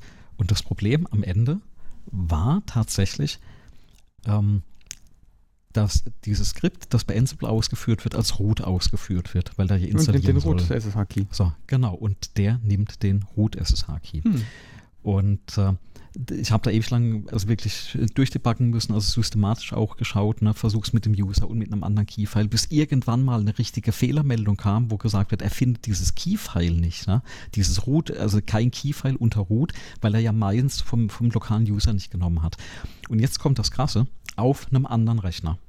Das gleiche Skript ausgeführt, ohne so ein, ein Root SSH, geht das noch mit einer anderen Version von diesem Setup. Ich kann dir noch nicht mal sagen, an was das liegt Hm. Du wirst kirre bei sowas, ja. Und das Krasse, also die Quintessenz ist, wenn du danach googelst, gefühlt die ersten 10.000 Treffer, Treffer ne, auf Stack Overflow und sonst irgendwo, wird es immer der Software zugeschrieben. Ne? Es wird immer gesagt, hier ein Fehler in der Software und da irgendwas machen und da das Ansible und da upgraden und, und hier das Linux und also äh, hast du gar nicht Okay. gesehen, was dir empfohlen wird, was du alles machen sollst. Ne? Anstelle, dass mal jemand sagt, guck doch mal, unter welchem ne, User das läuft, also tatsächlich ausgeführt wird und guck doch mal einfach mal nach, ob da auch ein, ein Key liegt. Ne? Also ärgerlich ist ja tatsächlich, dass die Software da keine ordentliche Fehlermeldung äh, äh, liefert. Ähm, Ja, ja, du, äh, äh, du- du, du hast es jetzt gefunden, weil ich hier verraten habe. Äh, Nö, ich habe jetzt, ich, ich hab jetzt geguckt, wie ich es gelöst hätte. Ich hätte jetzt einfach äh, geguckt, den kannst du jedem SSH-Client einen, eine Identity übergeben. Und ich hätte meinem Ansible gesagt, wenn du SSH machst, dann machst du bitte hier immer diese Identity, dort liegt der Key. Genau, das, mache ich jetzt auch. Ne? Das, Ja. ist quasi das Ach. Learning aus der ganzen Geschichte. Also ich sagte ihm jetzt, welchen Key er nehmen soll. Ja. Ähm, äh, wie gesagt, standardmäßig hat er den genommen, der eben in Der in dieser dem User, unter dem, ja, ach so. Mhm. Äh, genau, genau. Unter dem User, wo, wo ich das Ansible ausgeführt habe. Ja. Und eben nicht auf dem. Das sind äh, Automatismen, die sind in den Software-Design immer ein Problem, immer ein Fallstrick. Ja, das ja, ist ja. man, meistens ist es bequem. Und, und dann in den drei Fällen, da suchst du dich zu Tode. Genau. Ne? Und äh, dachte ich, das erzähle ich einmal, weil das ist wieder so ein Klassiker. Ne? Also Ah. ob das jetzt Layer 8 war, ne, dass du davor sitzt und einfach nicht draufgekommen bist, aber die Gegenprobe, ne? Die, diese, diese, ich habe ja hier so eine, eine, eine, eine ähm, Testgruppe quasi mit, mit anderen Rechnern, wo ich hingehe und führe das aus, und es geht. Ne? Ich habe ein Raspberry, habe das ausgeführt auf dem ging. Ne? Also auf zwei Rechnern Mhm. ging das, unterschiedliches Betriebssystem. Und dann sitzt an dem anderen Rechner, wo du denkst, was ist da anders? Ne? Was, also, ja, al- also alles, ne? Also was ist ärgerlich. alles war anders. Ich glaube, sowas fuchst. Aber ähm, ist halt echt ein, echt ein Zeitfresser. Ja. Ne? Und äh, wie gesagt, nur jetzt Key spezifiziert, ähm, funktioniert einwandfrei die Geschichte. Ja, ne? also- also genau das. okay, das Hätte ist ich aber. dich mal gleich gefragt, dann wäre das Problem ja gelöst Nö, das weiß ich ja nicht, ob ich die richtige Antwort gegeben hätte. Ich bin bloß jetzt von deiner Erzählung darauf gekommen, dass ich das mal, mal, mal gucken könnte. Aber du, du kennst es, ne? Also wenn du mal weißt, woher das Problem kommt, ja. dann findest du die Lösung relativ schnell. Ne? Ähnlich wie bei den Ja, ja, das ist Gerät. Wenn, du- wenn, du nachher einfach, ne, wenn du nachher weißt, nach welchem Gerät wir suchen für USB und SCSI äh, äh, oder, oder äh, SATA, dann, dann werden wir das Ding bestimmt äh, instant äh, finden. Ähm, das ist übrigens eines der Features, äh, um jetzt mal die, die Ehre von Windows 11 zu retten. Ja. Ähm, du weißt, dass da SSH eingebaut ist in dem Terminal, ne? Äh, ja, SSH geht standardmäßig. Standardmäßig dabei, ist bei. Windows 10 nicht dabei. Ja. Also schon, schon allein dafür hat sich doch das Update Ja. gelohnt, nicht? Aha. Ja, Aber in der Tat, also ich, für mich ist das ganz praktisch gewesen. Ja. Oh Mann. genau. Also viel passiert die Woche und äh, ja, viel, viel gefunden eigentlich. Na, vielleicht ist ja das eine oder andere dabei für jemand, der, der zuhört. Ähm, aber dann, dann lass uns doch mal zur, ähm, ja, Zum zu dieser Obsidian. Informations Obsidian kommen, genau. Weil ähm, ich weiß nicht, was du verwendest, aber ich verwende jetzt zum Beispiel bei uns an der Hochschule, wir haben ein Confluence-Wiki, ich habe früher in der Firma Wikis verwendet. Ja. Die werden ja meistens, kennen Sie wahrscheinlich auch das Problem, die werden ja nicht wie Wikis verwendet, sondern das ist einfach eine Anhäufung von, von unendlich vielen Seiten, die editiert werden, wo du hoffentlich was vielleicht in der Suche findest Mhm. Dann ähm, Word-Dateien, finde ich, kann sie nie so ordentlich durchsuchen. Also bin ich irgendwie, da hatten wir, glaube ich, auch schon mal drüber gesprochen, ja, mal äh, hingekommen und habe gesagt, na, ich mache halt alles mit äh, Visual Studio Code und lege unheimlich viel mit äh, Markdown-Dateien an, einfach weil du die schnell schreiben kannst. Ne? Schnell runtergetippt, Protokolle runtergetippt, Gutachten, äh, also Rohfassung mal runtergetippt, äh, ähm, Meetings mitgetippt, ne? Ideen runtergeschrieben. Ja, Folien, ne? schreibe ich mit Markdown. Ja, klar. Und, äh, und äh, irgendwann habe ich, ja, Problem ist bei Visual Studio Code, Prokrastination. Ne? Also wenn ich Code aufmache, dann mache ich irgendwas anderes nach fünf Minuten, zum Beispiel Programmieren. und äh, da- das war's dann ne, mit, mit der Informationsverwaltung und, und fand ich auch ein bisschen unübersichtlich. Und dann bin ich irgendwann mal über Obsidian gestolpert und habe damit vor einer Weile angefangen, einfach Markdown-Dateien anzulegen. Die haben verlinken auch schön ne, intern. Kannst du vielleicht ein bisschen was dazu erzählen, wie du das machst? Ich verwende das Ding eigentlich rudimentär. Ähm, bin jetzt die Woche gerade drüber gestolpert, dass die ein Update hatten. Ähm, ich weiß noch nicht wirklich, ob ich das mag, weil du kannst so ein Live-Preview, also ich hatte folgendes, ich, habe- ich, ich habe links die Seite, wo ich reintippe, Markdown, und rechts die Seite, wie es quasi gerendert wird. Ich bin für ne? einer Weil, von also, denen, die schuld sind, dass sie das haben. Okay. Ah, ich habe das Ticket dank- auch mit aufgemacht und unterstützt, ähm, damit sie Ja, ein okay. Live-Preview kriegen. Okay. Ich, ich erkläre dir gleich genau, was, was Ja, der genau. Vorteil von dem Ding ist und erzähl warum man das braucht. Na ja, okay, dann, dann erzähl mal an der Stelle. Also ich benutze Obsidian auch und ziemlich seitdem es das gibt, habe ich das irgendwann gefunden. Ich bin, benutze eigentlich schon immer irgendwie Markdown, um Notizen auf der Arbeit Mhm. und auch in meinem Leben mitzuschreiben. Und ich habe immer sehr, ich habe einen sehr spezifischen Set an Features, den ich brauche, um produktiv zu sein. Und dazu gehört es, dass ich in Markdown meine Notizen machen kann, in dem Standardformat, also ganz Mhm. normal das, das, das Standard-Markdown-Funktion, keine Extra-Funktion irgendwie. Und ich benutze eigentlich hauptsächlich äh, ja, Outline, also dass ich ähm, sozusagen äh, Anführ also, ja, Führungsstriche und dann Listen Mhm. irgendwie verwalte. Ja, ja. Und ich benutze die Strukturierung durch Überschriften und ich benutze Links und Bilder, die eingebettet sind. Mhm, mhm. Und im Grunde brauche ich ein paar Funktionen, die hatte ich früher immer mit Atom. Also habe ich kistenweise Plugins in At- Atom, den Editor da Mhm. reingeka reingekarrt und mir das auch alles konfiguriert mit einem Template. Ich habe zum Beispiel so einen Workflow, ich habe eine Tastenkombination, damit kann ich einen beliebigen Teil meines Bildschirms screenshotten Mhm. Dann landet dieser Teil in der Zwischenablage. Dann will ich in mein Dokument einfach Steuerung V drücken, in meinem Markdown. Dann soll der eine Datei daraus zimmern, die bestimmte, auf eine bestimmte Weise benennen, in einen bestimmten Ordner reinschmeißen und die dann in den Markdown verlinken. Und das soll er bitte schön so machen, dass dieser Link zu dieser Datei stabil bleibt, egal was ich tue. Mhm. Mhm. Und so ähnlich funktioniert das dann mit äh, irgendwelchen Links auf Dateien in meinem Dateisystem und mit irgendwelchen Links auf andere Markdown-Dateien. Und das ist ja jetzt so der, die geheime Soße von Obsidian, warum das Obsidian eigentlich gebaut wurde. Weil Markdown kann ja schon immer Links. Aber so richtig ein Editor, also auch Visual Studio Code oder so, die können ja auch Markdown editieren, aber so einen richtigen Editor, der akzeptiert, dass es Links gibt Mhm. und die so unterstützt, dass du zwischen denen navigieren kannst und die auch noch für Suche, Filtern, ähm, für alles Mögliche sozusagen verwenden kannst, der sich dem, dem Fakt auch bewusst ist, dass es sich bei diesen Links um einen Graphen handelt, der in beide Richtungen beschritten werden kann. Ähm, das macht dieses Obsidian so in a nutshell aus. Und dann äh, ist es einfach eine Sammlung von Funktionen, die eigentlich echt alles abdecken, was man so im Produktivitätsalltag braucht. Du hast jetzt gesagt, dieses Feature mit diesem Live-Preview-Modus. Also man hat im Grunde drei mögliche Darstellungsformen des Editorfensters bei Obsidian. Die eins ist äh, Markdown. Da ist einfach, steht einfach Markdown-Text Genau, im Bild. ja, ja. Fertig. Kannst du auch einschalten. Immer noch. Ist aber immer noch drin. Ne? Ist, Naja, Du wirst beim ersten Start dann irgendwie gefragt, möchtest du gerne den Live-Preview-Modus haben? Der Live-Preview-Modus ist, es gibt ja eine Preview-Version auch von diesem Markdown. Genau, du kannst da drauf genau. drücken, dann rendert der das dann in schönen Überschriften und in die Bilder werden dann angezeigt und ich weiß nicht was alles und du siehst dann halt den Markdown-Code nicht mehr, sondern nur noch das Ergebnis, was der Markdown-Code repräsentiert. Und es gibt einen Mischmodus, der zeigt den Markdown-Code da an, wo dein Cursor ist und der Rest der Seite ist gerendert. Mhm. Also, das ist eigentlich, li- das ist eigentlich so das, was Live Preview macht. Der zeigt dir einfach nur das fertig gerenderte Preview an und da, wo dein Cursor ist, kannst du editieren. Fertig. Ist doch eigentlich ganz praktisch. Was hast du denn dagegen? Äh, so, super praktisch. Äh, War nur so disruptiv, ne? Also wenn du das, also mein Setup ist eben immer auf einer Seite hast du den Markdown, auf parallel dazu sehe ich dann immer das Gerenderte. Ja, und wenn du das viel Platz. gewohnt bist, äh, ja, ja, genau, braucht sehr viel Platz, gebe ich dir absolut recht, aber wenn du es gewohnt bist und plötzlich ist es anders und, und ich habe ja erst mal ein paar Tage gebraucht, bis ich mich durchringen konnte, diese, die gerenderte Seite auszuschalten, ja, bis es in allen Rechnern eingerichtet war. Aber das klappt, klappt recht gut. Ähm, das mit den Links gebe ich dir recht, weil das war bisher bei Markdown-Dateien immer so das größte Problem, die Verlinkerei. Ne? Weil, weil die Links, also du hast die zwar eingetragen, und, und, aber du hast die URL äh, kennen müssen.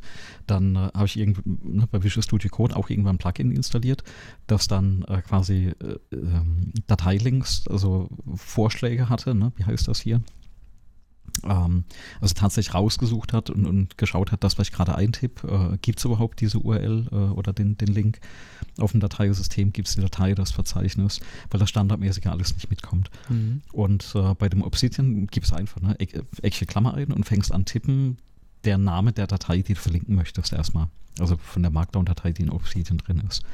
Und kriegst direkt als Vorschlag fertig. Ne? Und, und da kannst du schon relativ schnell und gut mitarbeiten. Ja. Ähm, Bilder reinkopieren habe ich, ich überlege gerade, habe ich noch gar nicht. Doch, habe ich gemacht. Ich habe vor kurzem sogar eine sehr spannende Geschichte gemacht. Ich habe aus, ähm, für eine Besprechungsnotiz, dachte ich mir, ähm, da war eine E-Mail, dachte ich, oh, ähm, musst du, darfst, darfst du nicht vergessen und äh, mach das in die To-Do-Liste rein, die ich da auch drin pflege. Und habe ohne groß drüber nachzudenken einfach die Datei aus dem Outlook per Drag and Drop in das Obsidian reingezogen und hat einfach die, die äh, E-Mail-Datei, also die, die Mail-Datei quasi kopiert, abgelegt im, im Ordner und hat das auch direkt verlinkt. Also er hat es jetzt nicht schön gerendert oder so, weil ich glaube, er wusste nicht, wie er mit dieser Mail-Datei umgehen soll. Mhm. Aber ähm, er hat die reingepackt, reinkopiert, sodass, wenn ich die auch anklicke, diese Mail-Datei aufgeht. Ja. Das ist dann zwar eine Kopie, aber für, für das, wo ich das spontan gebraucht hatte, hat das super geklappt. Ja, also da Ja, verrate ich dir vielleicht nochmal einfach den, den Prozess, den Ja. ich habe bei mir. Ähm, also das, das, was ich da jetzt erzähle, das habe ich auch alles schon bei mir im, im Unternehmen erzählt. Mhm. Und deswegen gibt es da auch Leute, denen ich da irgendwie, die ich da schon überredet, nee, sagt man das? Überzeugt? Nee, war vielleicht auch nicht. Die das jetzt Empfohlen. auch machen. Die das jetzt auch machen. Die haben das gesehen und haben gesagt, das ist aber cool. Und zwar ähm, gibt es bei mir so eine ganz feste Ordnung. Es gibt, alles geht von einem Kalender aus. Und ich habe ja an einem, an einem Tag habe ich bestimmte Dinge, die passieren. Mhm. Und da gibt es einen Kalender, gibt es als Plugin in Obsidian. Da klicke ich auf den Tag, Mhm. dann erstellt er mir eine Tagesnote, eine Mhm. Notiz für den Tag und dann schreibe ich dann zum Beispiel, wir, ich mache jetzt Podcast-Aufnahme, Hack the Planet 28. Dann selektiere ich den Text und drücke eine Tastenkombination, dann refakturiert er den Text, macht Mhm. eine neue Notiz aus diesem Text, den ich selektiert habe, draus, mit einem Template, das schon sozusagen vorausgewählt ist. Und in dem Template steht dann sowas wie ähm, äh, Links zu Personen, die teilnehmen. Da steht dann eine Liste mit einfach nur der Name als Markdown-Link. Mhm. Mhm. Also Andreas Heil zum Beispiel steht da drin.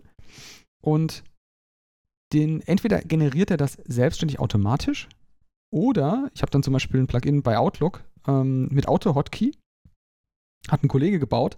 Da drücke ich Steuerung L, wenn ich auf einer E-Mail oder auf einem Termin drauf bin und dann Mhm, kopiert er mhm. mir die Namen von den Teilnehmern, die zugesagt haben, in die Zwischenablage im Markdown-Format. Das heißt, er erzeugt mir sozusagen schon die Links. Auch die Dokumente gibt es vielleicht noch gar nicht. Aber was ich damit erreiche, ist, jedes meiner Notizen von den Meetings haben die Namen zum Beispiel der Personen drin, mit denen ich da gesprochen habe. Mhm. Und ich komme über den Namen wieder zu allen Meetings, die ich mit der Person hatte. Also du Mhm. kannst diese komplette Verkettung, die entsteht ja, dann ja. vollautomatisch.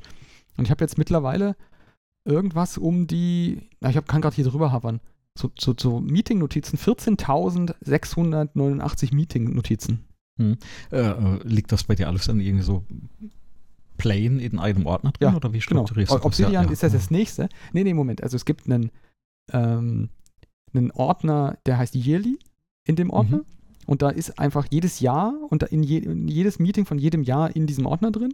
Okay. Und in jedem ähm, Ordner, in dem Meetings drin sind oder Notizen drin sind, gibt es einen Assets-Ordner. Da sind alle Bilder drin, die zu Mhm. diesen Meetings gehören.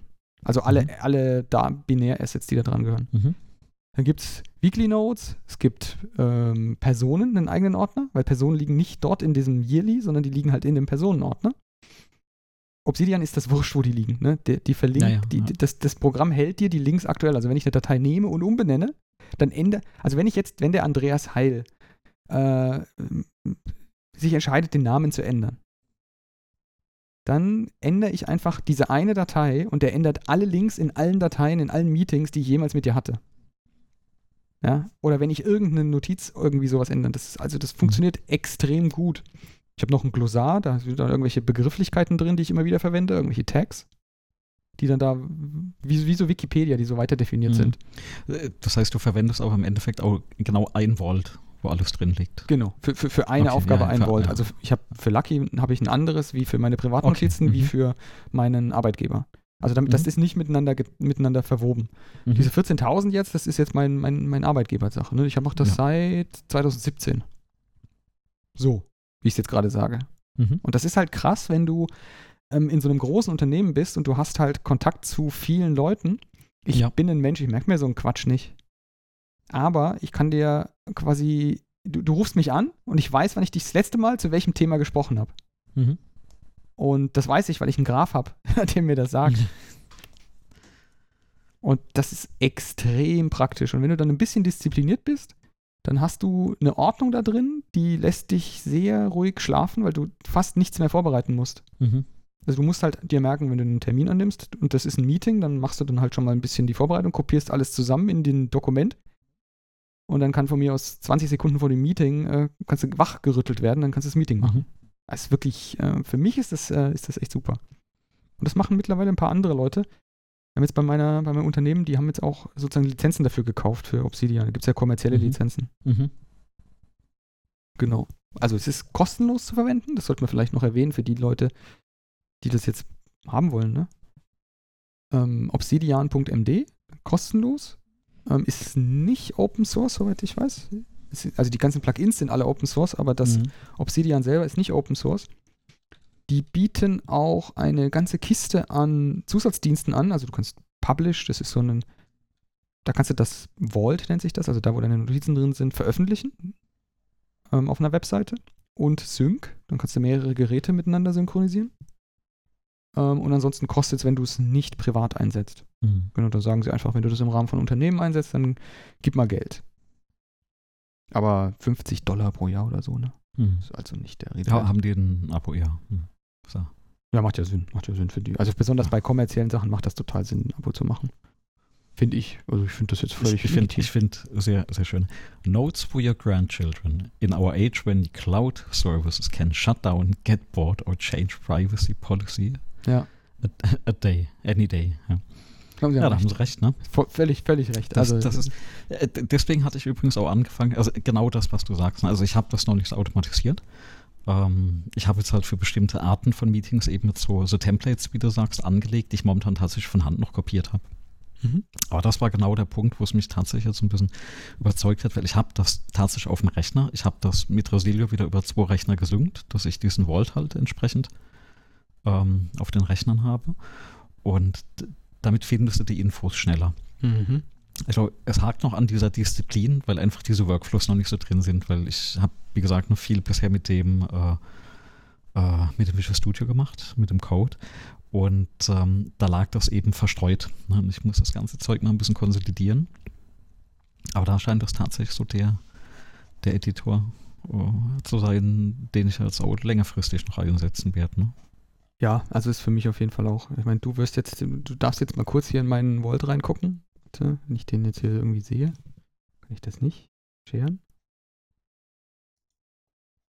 Nee, er will nicht. Oder? Nö, ich sehe nichts, aber So, jetzt. Und du Hm. siehst jetzt einen, also vielleicht das Bild kann man vielleicht auch mit irgendwo hinpacken, keine Ahnung. Du siehst jetzt sozusagen den Graphen mit den verschiedenen Farben und dann siehst du verschieden gefärbt halt die Glossareinträge, die Personen, die da drin verlinkt sind und so weiter. Und das ist halt wirklich. na, ich, ich sehe nichts. Ich sehe nichts. Du siehst nichts. Mir, mir geht das wie den Zuhörern. Nee, ich sehe nichts. Ich sehe nur deine Kamera. Ah. Du musst da, glaube ich, draufklicken. Dieses Discord ist einfach ein furchtbares Ding. Ist dafür nicht gedacht. Und jetzt hallst du. Jetzt nicht mehr. So, jetzt nicht mehr. Genau. Haha. Im Discord, da Ja, müsste ja, ein da, Fenster zu sehen sein. da, da, da waren da. Ah, nee. Na, da hätte was. Ich lass mal drauf, du findest das schon. vielleicht.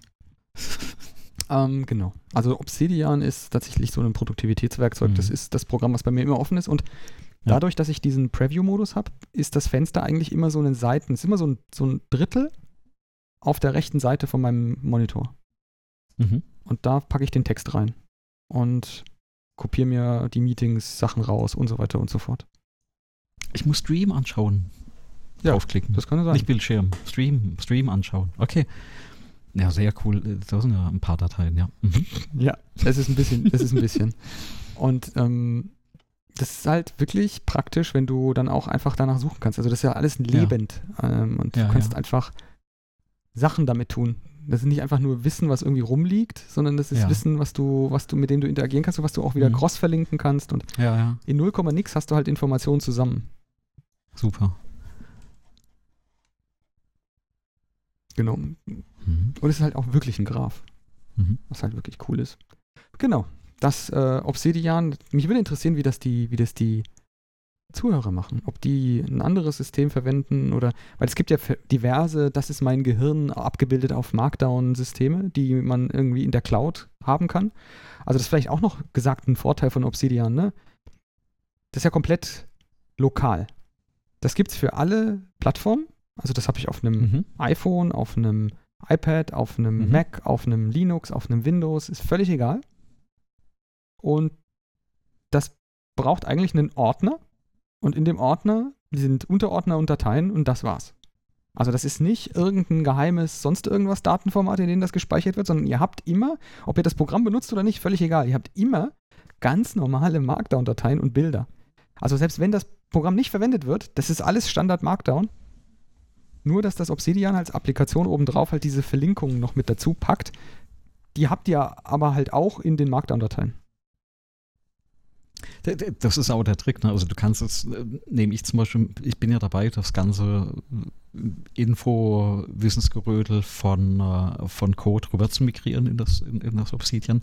Du kopierst ja nur Markdown-Dateien rüber. Fertig. Punkt. Ja, also, also du musst nichts konvertieren. Du, du, du kannst ja die Dinge auch mit Notepad angucken ne? oder mit VI angucken und auch lesen und editieren. Ich glaube, das ist nicht dafür gemacht, dass, es, ähm, dass man da so viele Textdokumente drin hat. Also es ist sakrisch schnell, wenn man das benutzt. Ja. Ähm, also auch mit den, mit den mehreren 10.000 Dateien. Aber Mhm. es ist halt ähm, in dieser Graph-Darstellung, wenn du die Graph-Darstellung haben willst, so als Grafik gerendert, da braucht es ordentlich CPU. Ähm, ich glaube, das, Ist es geschrieben in äh, JavaScript? ja, komplett. Ja, dann heißt es läuft eben, äh, Electron, da ist der Ähm, Browser Electron. mit dabei, ein Chrome. ja, okay. Aber das ist nicht so arg schlimm tatsächlich. Ja. Ähm, das Ding ist wirklich schnell. Es ist schneller als Ja, Visual ja. Studio Code. Also auch was Code- Indizieren und, und- so weiter angeht. ja. Und Code ist schon schnell. Da hatte ich übrigens vor kurzem was gelesen, warum Visual Studio Code überhaupt schnell ist, weil das ursprünglich, äh, also weißt du es? Nee. Warum Code also relativ schnell ist oder sehr, äh, eigentlich schon sehr schnell ist. Hm. Ähm, weil Visual Studio Code ursprünglich geschrieben wurde, nicht als das, was es Stand heute ist, als eine Anwendung, die in Electron läuft, sondern das war ursprünglich tatsächlich fürs Web programmiert. Und da war eben diese Anforderung, das muss einfach rattenschnell laufen Hm. weil es im Web läuft und weil es im Browser läuft. Und äh, dann haben die da sehr viel, also auch für den Ansätzen, die sie reingebracht haben, sehr viel programmiert, ähm, dass es eben sehr, sehr schnell ist, effizient entwickelt oder, oder abläuft. Und ähm, das haben sie zum Glück beibehalten. Ne? Das kann man jetzt nicht von jedem Plugin äh, sagen, aber Code an sich von, von Ja, ich habe auch das Gefühl, mit Plugins wird es ne? langsamer. Ja, ja, mit, mit Plugins wird es langsam. Aber deswegen fand ich das jetzt eigentlich auch so gut trennen. Ne? Also einmal von dieser Informationsverwaltung und dann eben immer noch dem Tool, wo alles drin ist. Weil Ich, ich mache ja alles mit dem Code. Ne? Also da ist ja Programmieren ist drin. Ich habe inzwischen mein Java, also ne, äh, Java-Programmieren mache ich da drin. Das ist ja Heavyweight, ne? wenn du das alles drin hast. Ähm, Okay, das machst du im Dann- Visual Studio Code. ja, ich habe äh, genau .NET Programmieren mache ich ausschließlich nur noch in Code. Die komplette JavaScript und Webentwicklung mache ich in Code. Ich mache Jekyll Entwicklung in, in, in Code. Ähm, Warum äh, nicht in der Visual Studio Community Edition? Weil ich nur noch einen Editor quasi so. das Code drin habe. Ich mache mein, mein, mein Plant-UML, mache ich alles in Code. Ne? Äh, Vorlesensfolien mache ich in Visual Studio Code, eben die Markdown-Geschichten. Ähm, also eigentlich, ich mache nur noch Visual Studio Code auf.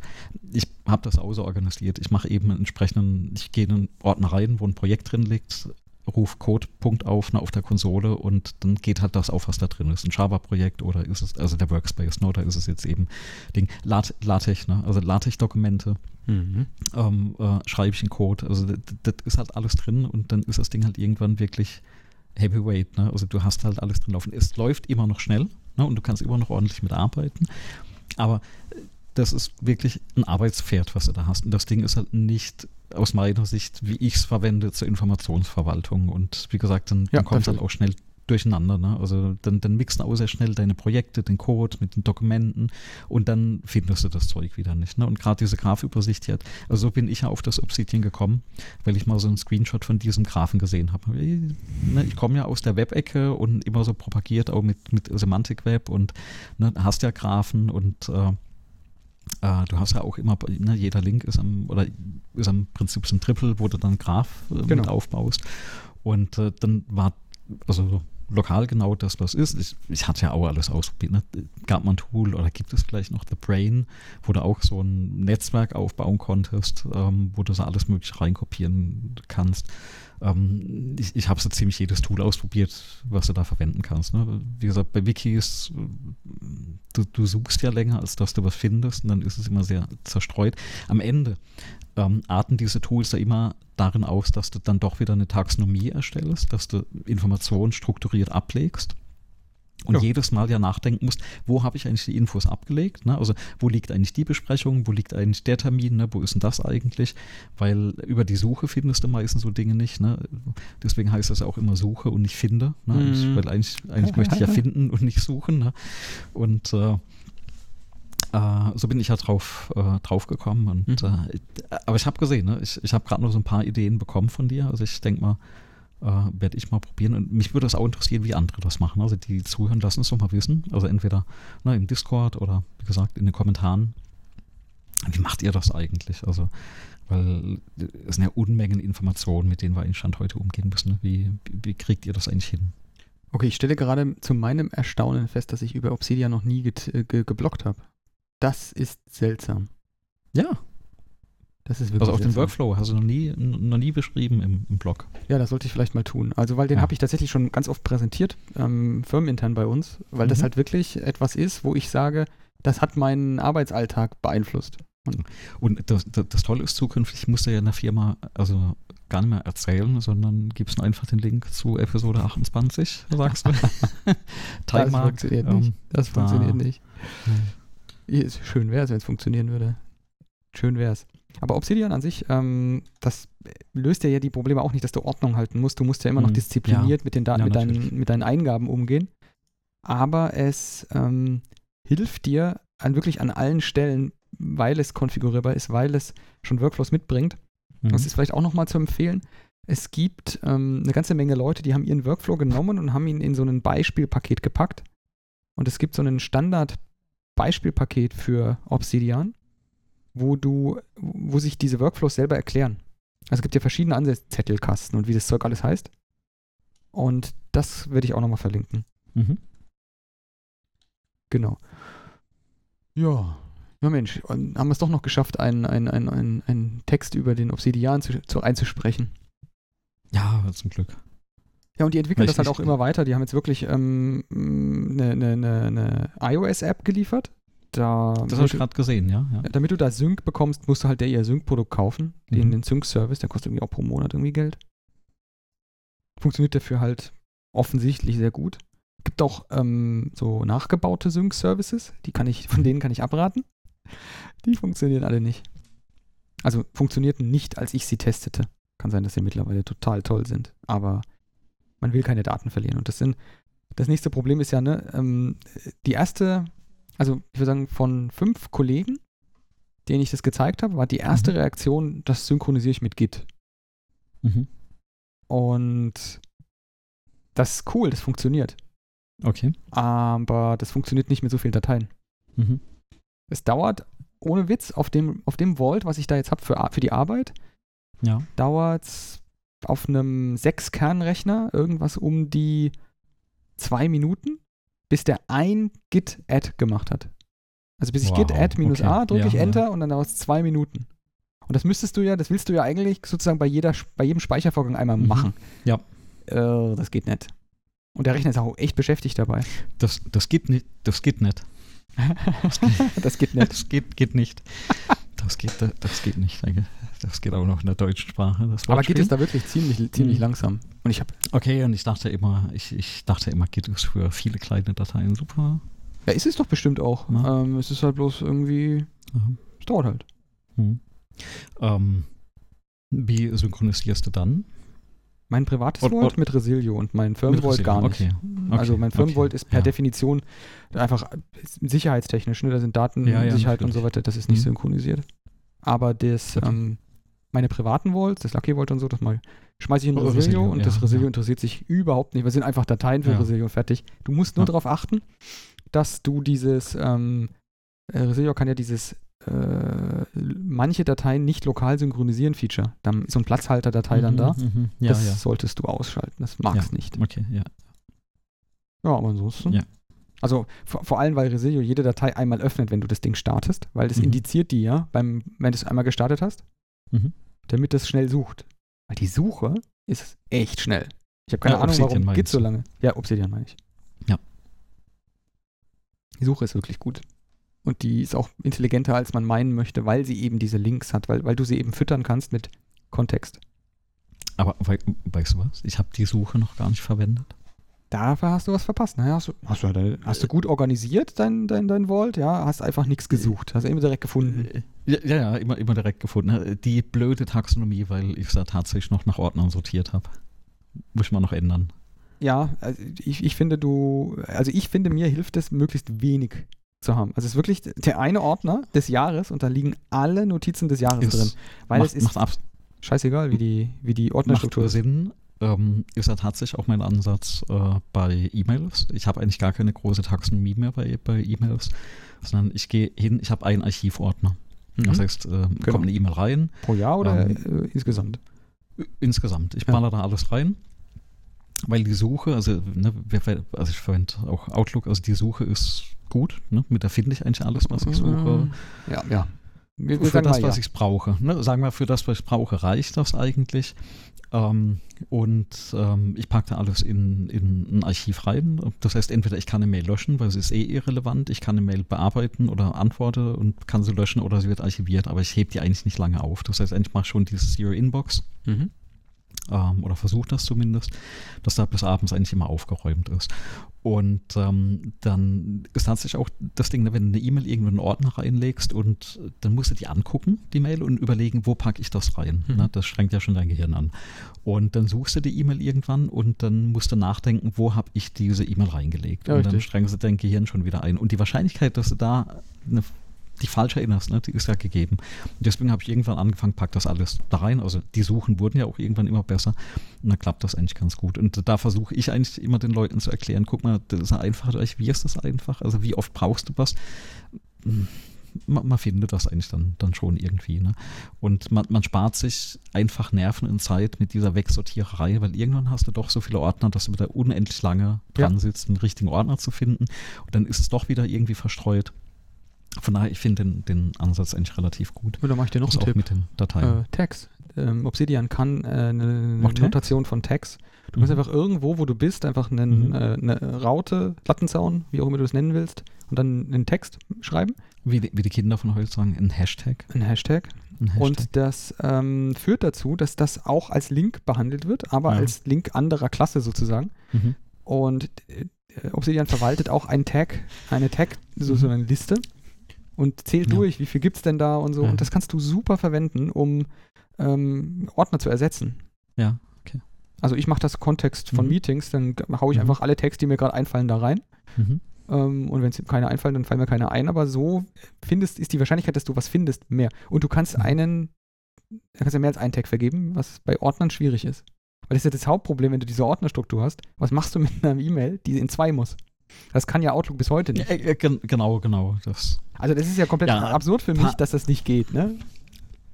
Ja, pa pass mal auf. Ich hatte, ich hatte früher äh, Bekannten, die haben Bekannte, die haben ganz gigantische äh, DVD-Sammlungen gehabt. Ja. Und äh, die hatten genau dieses Taxonomie-Problem, weil die, äh, äh, weiß nicht, alphabetisch, thematisch irgendwie die, die Regale geordnet oh, haben. Ja. Also gigantische Sammlungen. So. Und kennst du die, oder kennst du das noch von früher, diese DVD-Boxen, wo Doppelfolgen drin waren? Mhm. Zwei, zwei Filme in, in einer Box. Mhm. Weißt du, was die gemacht haben? Die haben sich dann quasi diese Box zweimal, zweimal reingestellt, ja, zweimal wo reingestellt oder ausgedruckt und zweimal wo reingestellt. Und in einer Box haben sie dann einen Zettel reingelegt, dass die DVD in der anderen Box drin ist. Ouch. Also so ein, so ein Softlink quasi. Ne, ah, okay, auf das ist jetzt DVD. sprichwörtlich ein Softlink, um Gottes Willen. Ja. Und nur äh, um diese Taxonomie nicht, nicht kaputt zu machen. Ne? Also ja, das, also das, äh, diese Probleme sind ja heute auch bewältigt. Ne? Die haben wir überwunden, ja. die, vor allem diese, die physikalischen Medien zum Glück ich, ich habe mich da irgendwann davon komplett befreit. Ne? Also, doch, ich habe ich hab, ich hab noch eine Handvoll DVDs, von denen ich mich aus, sag ich mal, emotionalen Gründen nicht trennen kann. Aber ähm, ja, solange ich nicht DVDs, ne, Blu-rays, aber ähm, solange ich noch Konsolen habe, habe ich bestimmt auch noch DVDs, ja. aber ich weiß nicht, ob meine nächste, meine nächste Konsolengeneration sowas hätte. Wenn sie denn mal irgendwann lieferbar sind. Mhm. Da wären wir wahrscheinlich schon beim Thema fürs nächste Mal, oder? Ja. Ähm, wir haben ja einige, einige Sachen noch gehabt ähm, in, in der großen Themenliste, aber weiß ich nicht. Ich habe jetzt äh, ja, Spielen äh, wieder auf dem Plan gehabt. Und zwar, äh, das, natürlich geht es nicht um Spielen, sondern es geht um die Technik dahinter. Ähm, kennst du GeForce Now? GeForce Now nur vom Namen her. Also es gibt ja so Streaming-Dienste mittlerweile mhm. für, ja, ja. ja für, für, Video kennt das jeder, ne? für irgendwelche Filme und Serien. Genau, für Spiele auch. Ne? Also, und, aber aber nicht, das. das Spiel wird als Daten zu dir gestreamt und dein Rechner führt das dann aus, das Programm, und, und zeichnet das Bild, sondern irgendein Rechner im Internet hat eine Grafikkarte, die du nicht hast, rechnet das Bild und schickt es dir als Videostream und das mit so einer geringen Latenz, dass du es nicht merkst. Und, und die Wahrscheinlichkeit, dass du äh, irgendeinen Rechner findest, der eine Grafikkarte hat, die du nicht hast, die ist aktuell eigentlich relativ groß, weil du kriegst eh keine Du kriegst erstens keine zu kaufen und zweitens bei mir ist das eh so eine Sache mit ah. Grafikkarten, weil ich habe ja. eigentlich keinen Rechner, der eine echte, richtige, super Grafikkarte hat und ja. ich habe jetzt tatsächlich das seit Mitte letzten Jahres, habe ich das? Mhm. Nee. Mitte vorletzten Jahres. Diese Pandemie macht das mhm. Zeitgefühl mhm. kaputt. Kaputt, ja, ja. Ich bin auch noch in 20 20. Ja, 2020, Ende 2020 habe ich das bekommen. Und zwar Mhm. habe ich das gekauft mit dem Start von Cyberpunk 2077, dieses Mhm. total tolle, wir Raytracen alles Spiel, Mhm. was alle doof finden, aber ich dann durchgespielt habe. Und zwar mit Hilfe Mhm. dieses Dienst, dieser Dienste in Ultra-Grafikeinstellungen mit allem Soße und Scharf, flüssig gespielt, komplett durchgespielt, irgendwie 60 Stunden lang, einfach über Weihnachten, Neujahr durchgespielt. Und das hat mich unterm Strich gekostet, zwei Monate bezahlt, 12 Euro. Wow. Und, Und- lief flüssig. Ja, äh, völlig problemlos flüssig. Ähm, es ist Mhm. so krass, dass ich tatsächlich, ähm, es gibt bestimmte Spiele, die laufen bei mir gar nicht. Ähm, manchmal streame ich Twitch und habe spiele das Spiel quasi gestreamt und st- restreame dann sozusagen mein Bild mit meinem Gequatsche wieder auf Twitch hoch. Du, du, du streamst den Stream. Das ist ja. Naja, das merkt ja kein Mensch. Hm. Ich habe es mal gezeigt im, im, im, im, Ja. im Stream, habe ich das mal erklärt, wie das mit Mhm. dem GeForce Now geht, aber mein Rechner ist ja gar nicht in der Lage, diese Spiele zu spielen. Mhm. Mhm. Und da ist, äh, geht das. Und das können wir dann vielleicht mal weiter erklären, wie das denn funktioniert und was es da für Optionen gibt und was die alles so bieten, weil das ist wirklich krass. Da, ich glaube, da sprechen wir das nächste Mal drüber, weil ich habe ja auch nur so äh, Kisten, auf denen du eigentlich gar nicht spielen kannst. Außer das Spiel ist drei, vier, fünf Jahre alt. Mhm. Na, das Beste, was ich noch habe, ist die Grafikkarte in der Xbox. Ähm, Würde mich interessieren, wie das funktioniert. Wir können auch einen Teaser machen, ne? Den, kannst- das kannst du bestimmt auch. Ich habe ein, ein, iPhone. Dann gibt es für 5 Euro habe ich mir bei Amazon so eine Halterung bestellt. Die klippst Mhm. du an den PlayStation 4 Controller dran. Mhm. Dann, klippst, dann ist das iPhone quasi an den Controller dran geklipst. Mhm. ist der Controller ein bi- bisschen schwerer dann. Und das GeForce Now, der Client, läuft auf dem iPhone und du kannst Mhm. da die Spiele einfach spielen mit dem Controller. Wow. Und das läuft einfach, als hast du es, geht einfach flüssig, einfach so. Auf dem iPhone. Vollbild in der Bildqualität, wie du es erwarten würdest. Also richtig gut. Das schauen wir uns dann nächste Woche an. Dann mit Bild. Müssen wir mal gucken, ob wir Mit das mit Bild Bild, ja. hinkriegen. Gucken wir mal, ob wir nächste Woche dann die, das, das Setup noch ein bisschen besser machen können und noch ein bisschen Bild reinpacken können. Und dann können wir vielleicht auch ein Video hochladen. Genau, so machen wir das. Gut, dann würde ich sagen, War es das für heute? bis nächste Woche. Und wir sind gespannt auf das Feedback. Bis nächste Woche. Ja, viel Feedback da lassen. Genau. Ciao. Bis dann. Tschüss.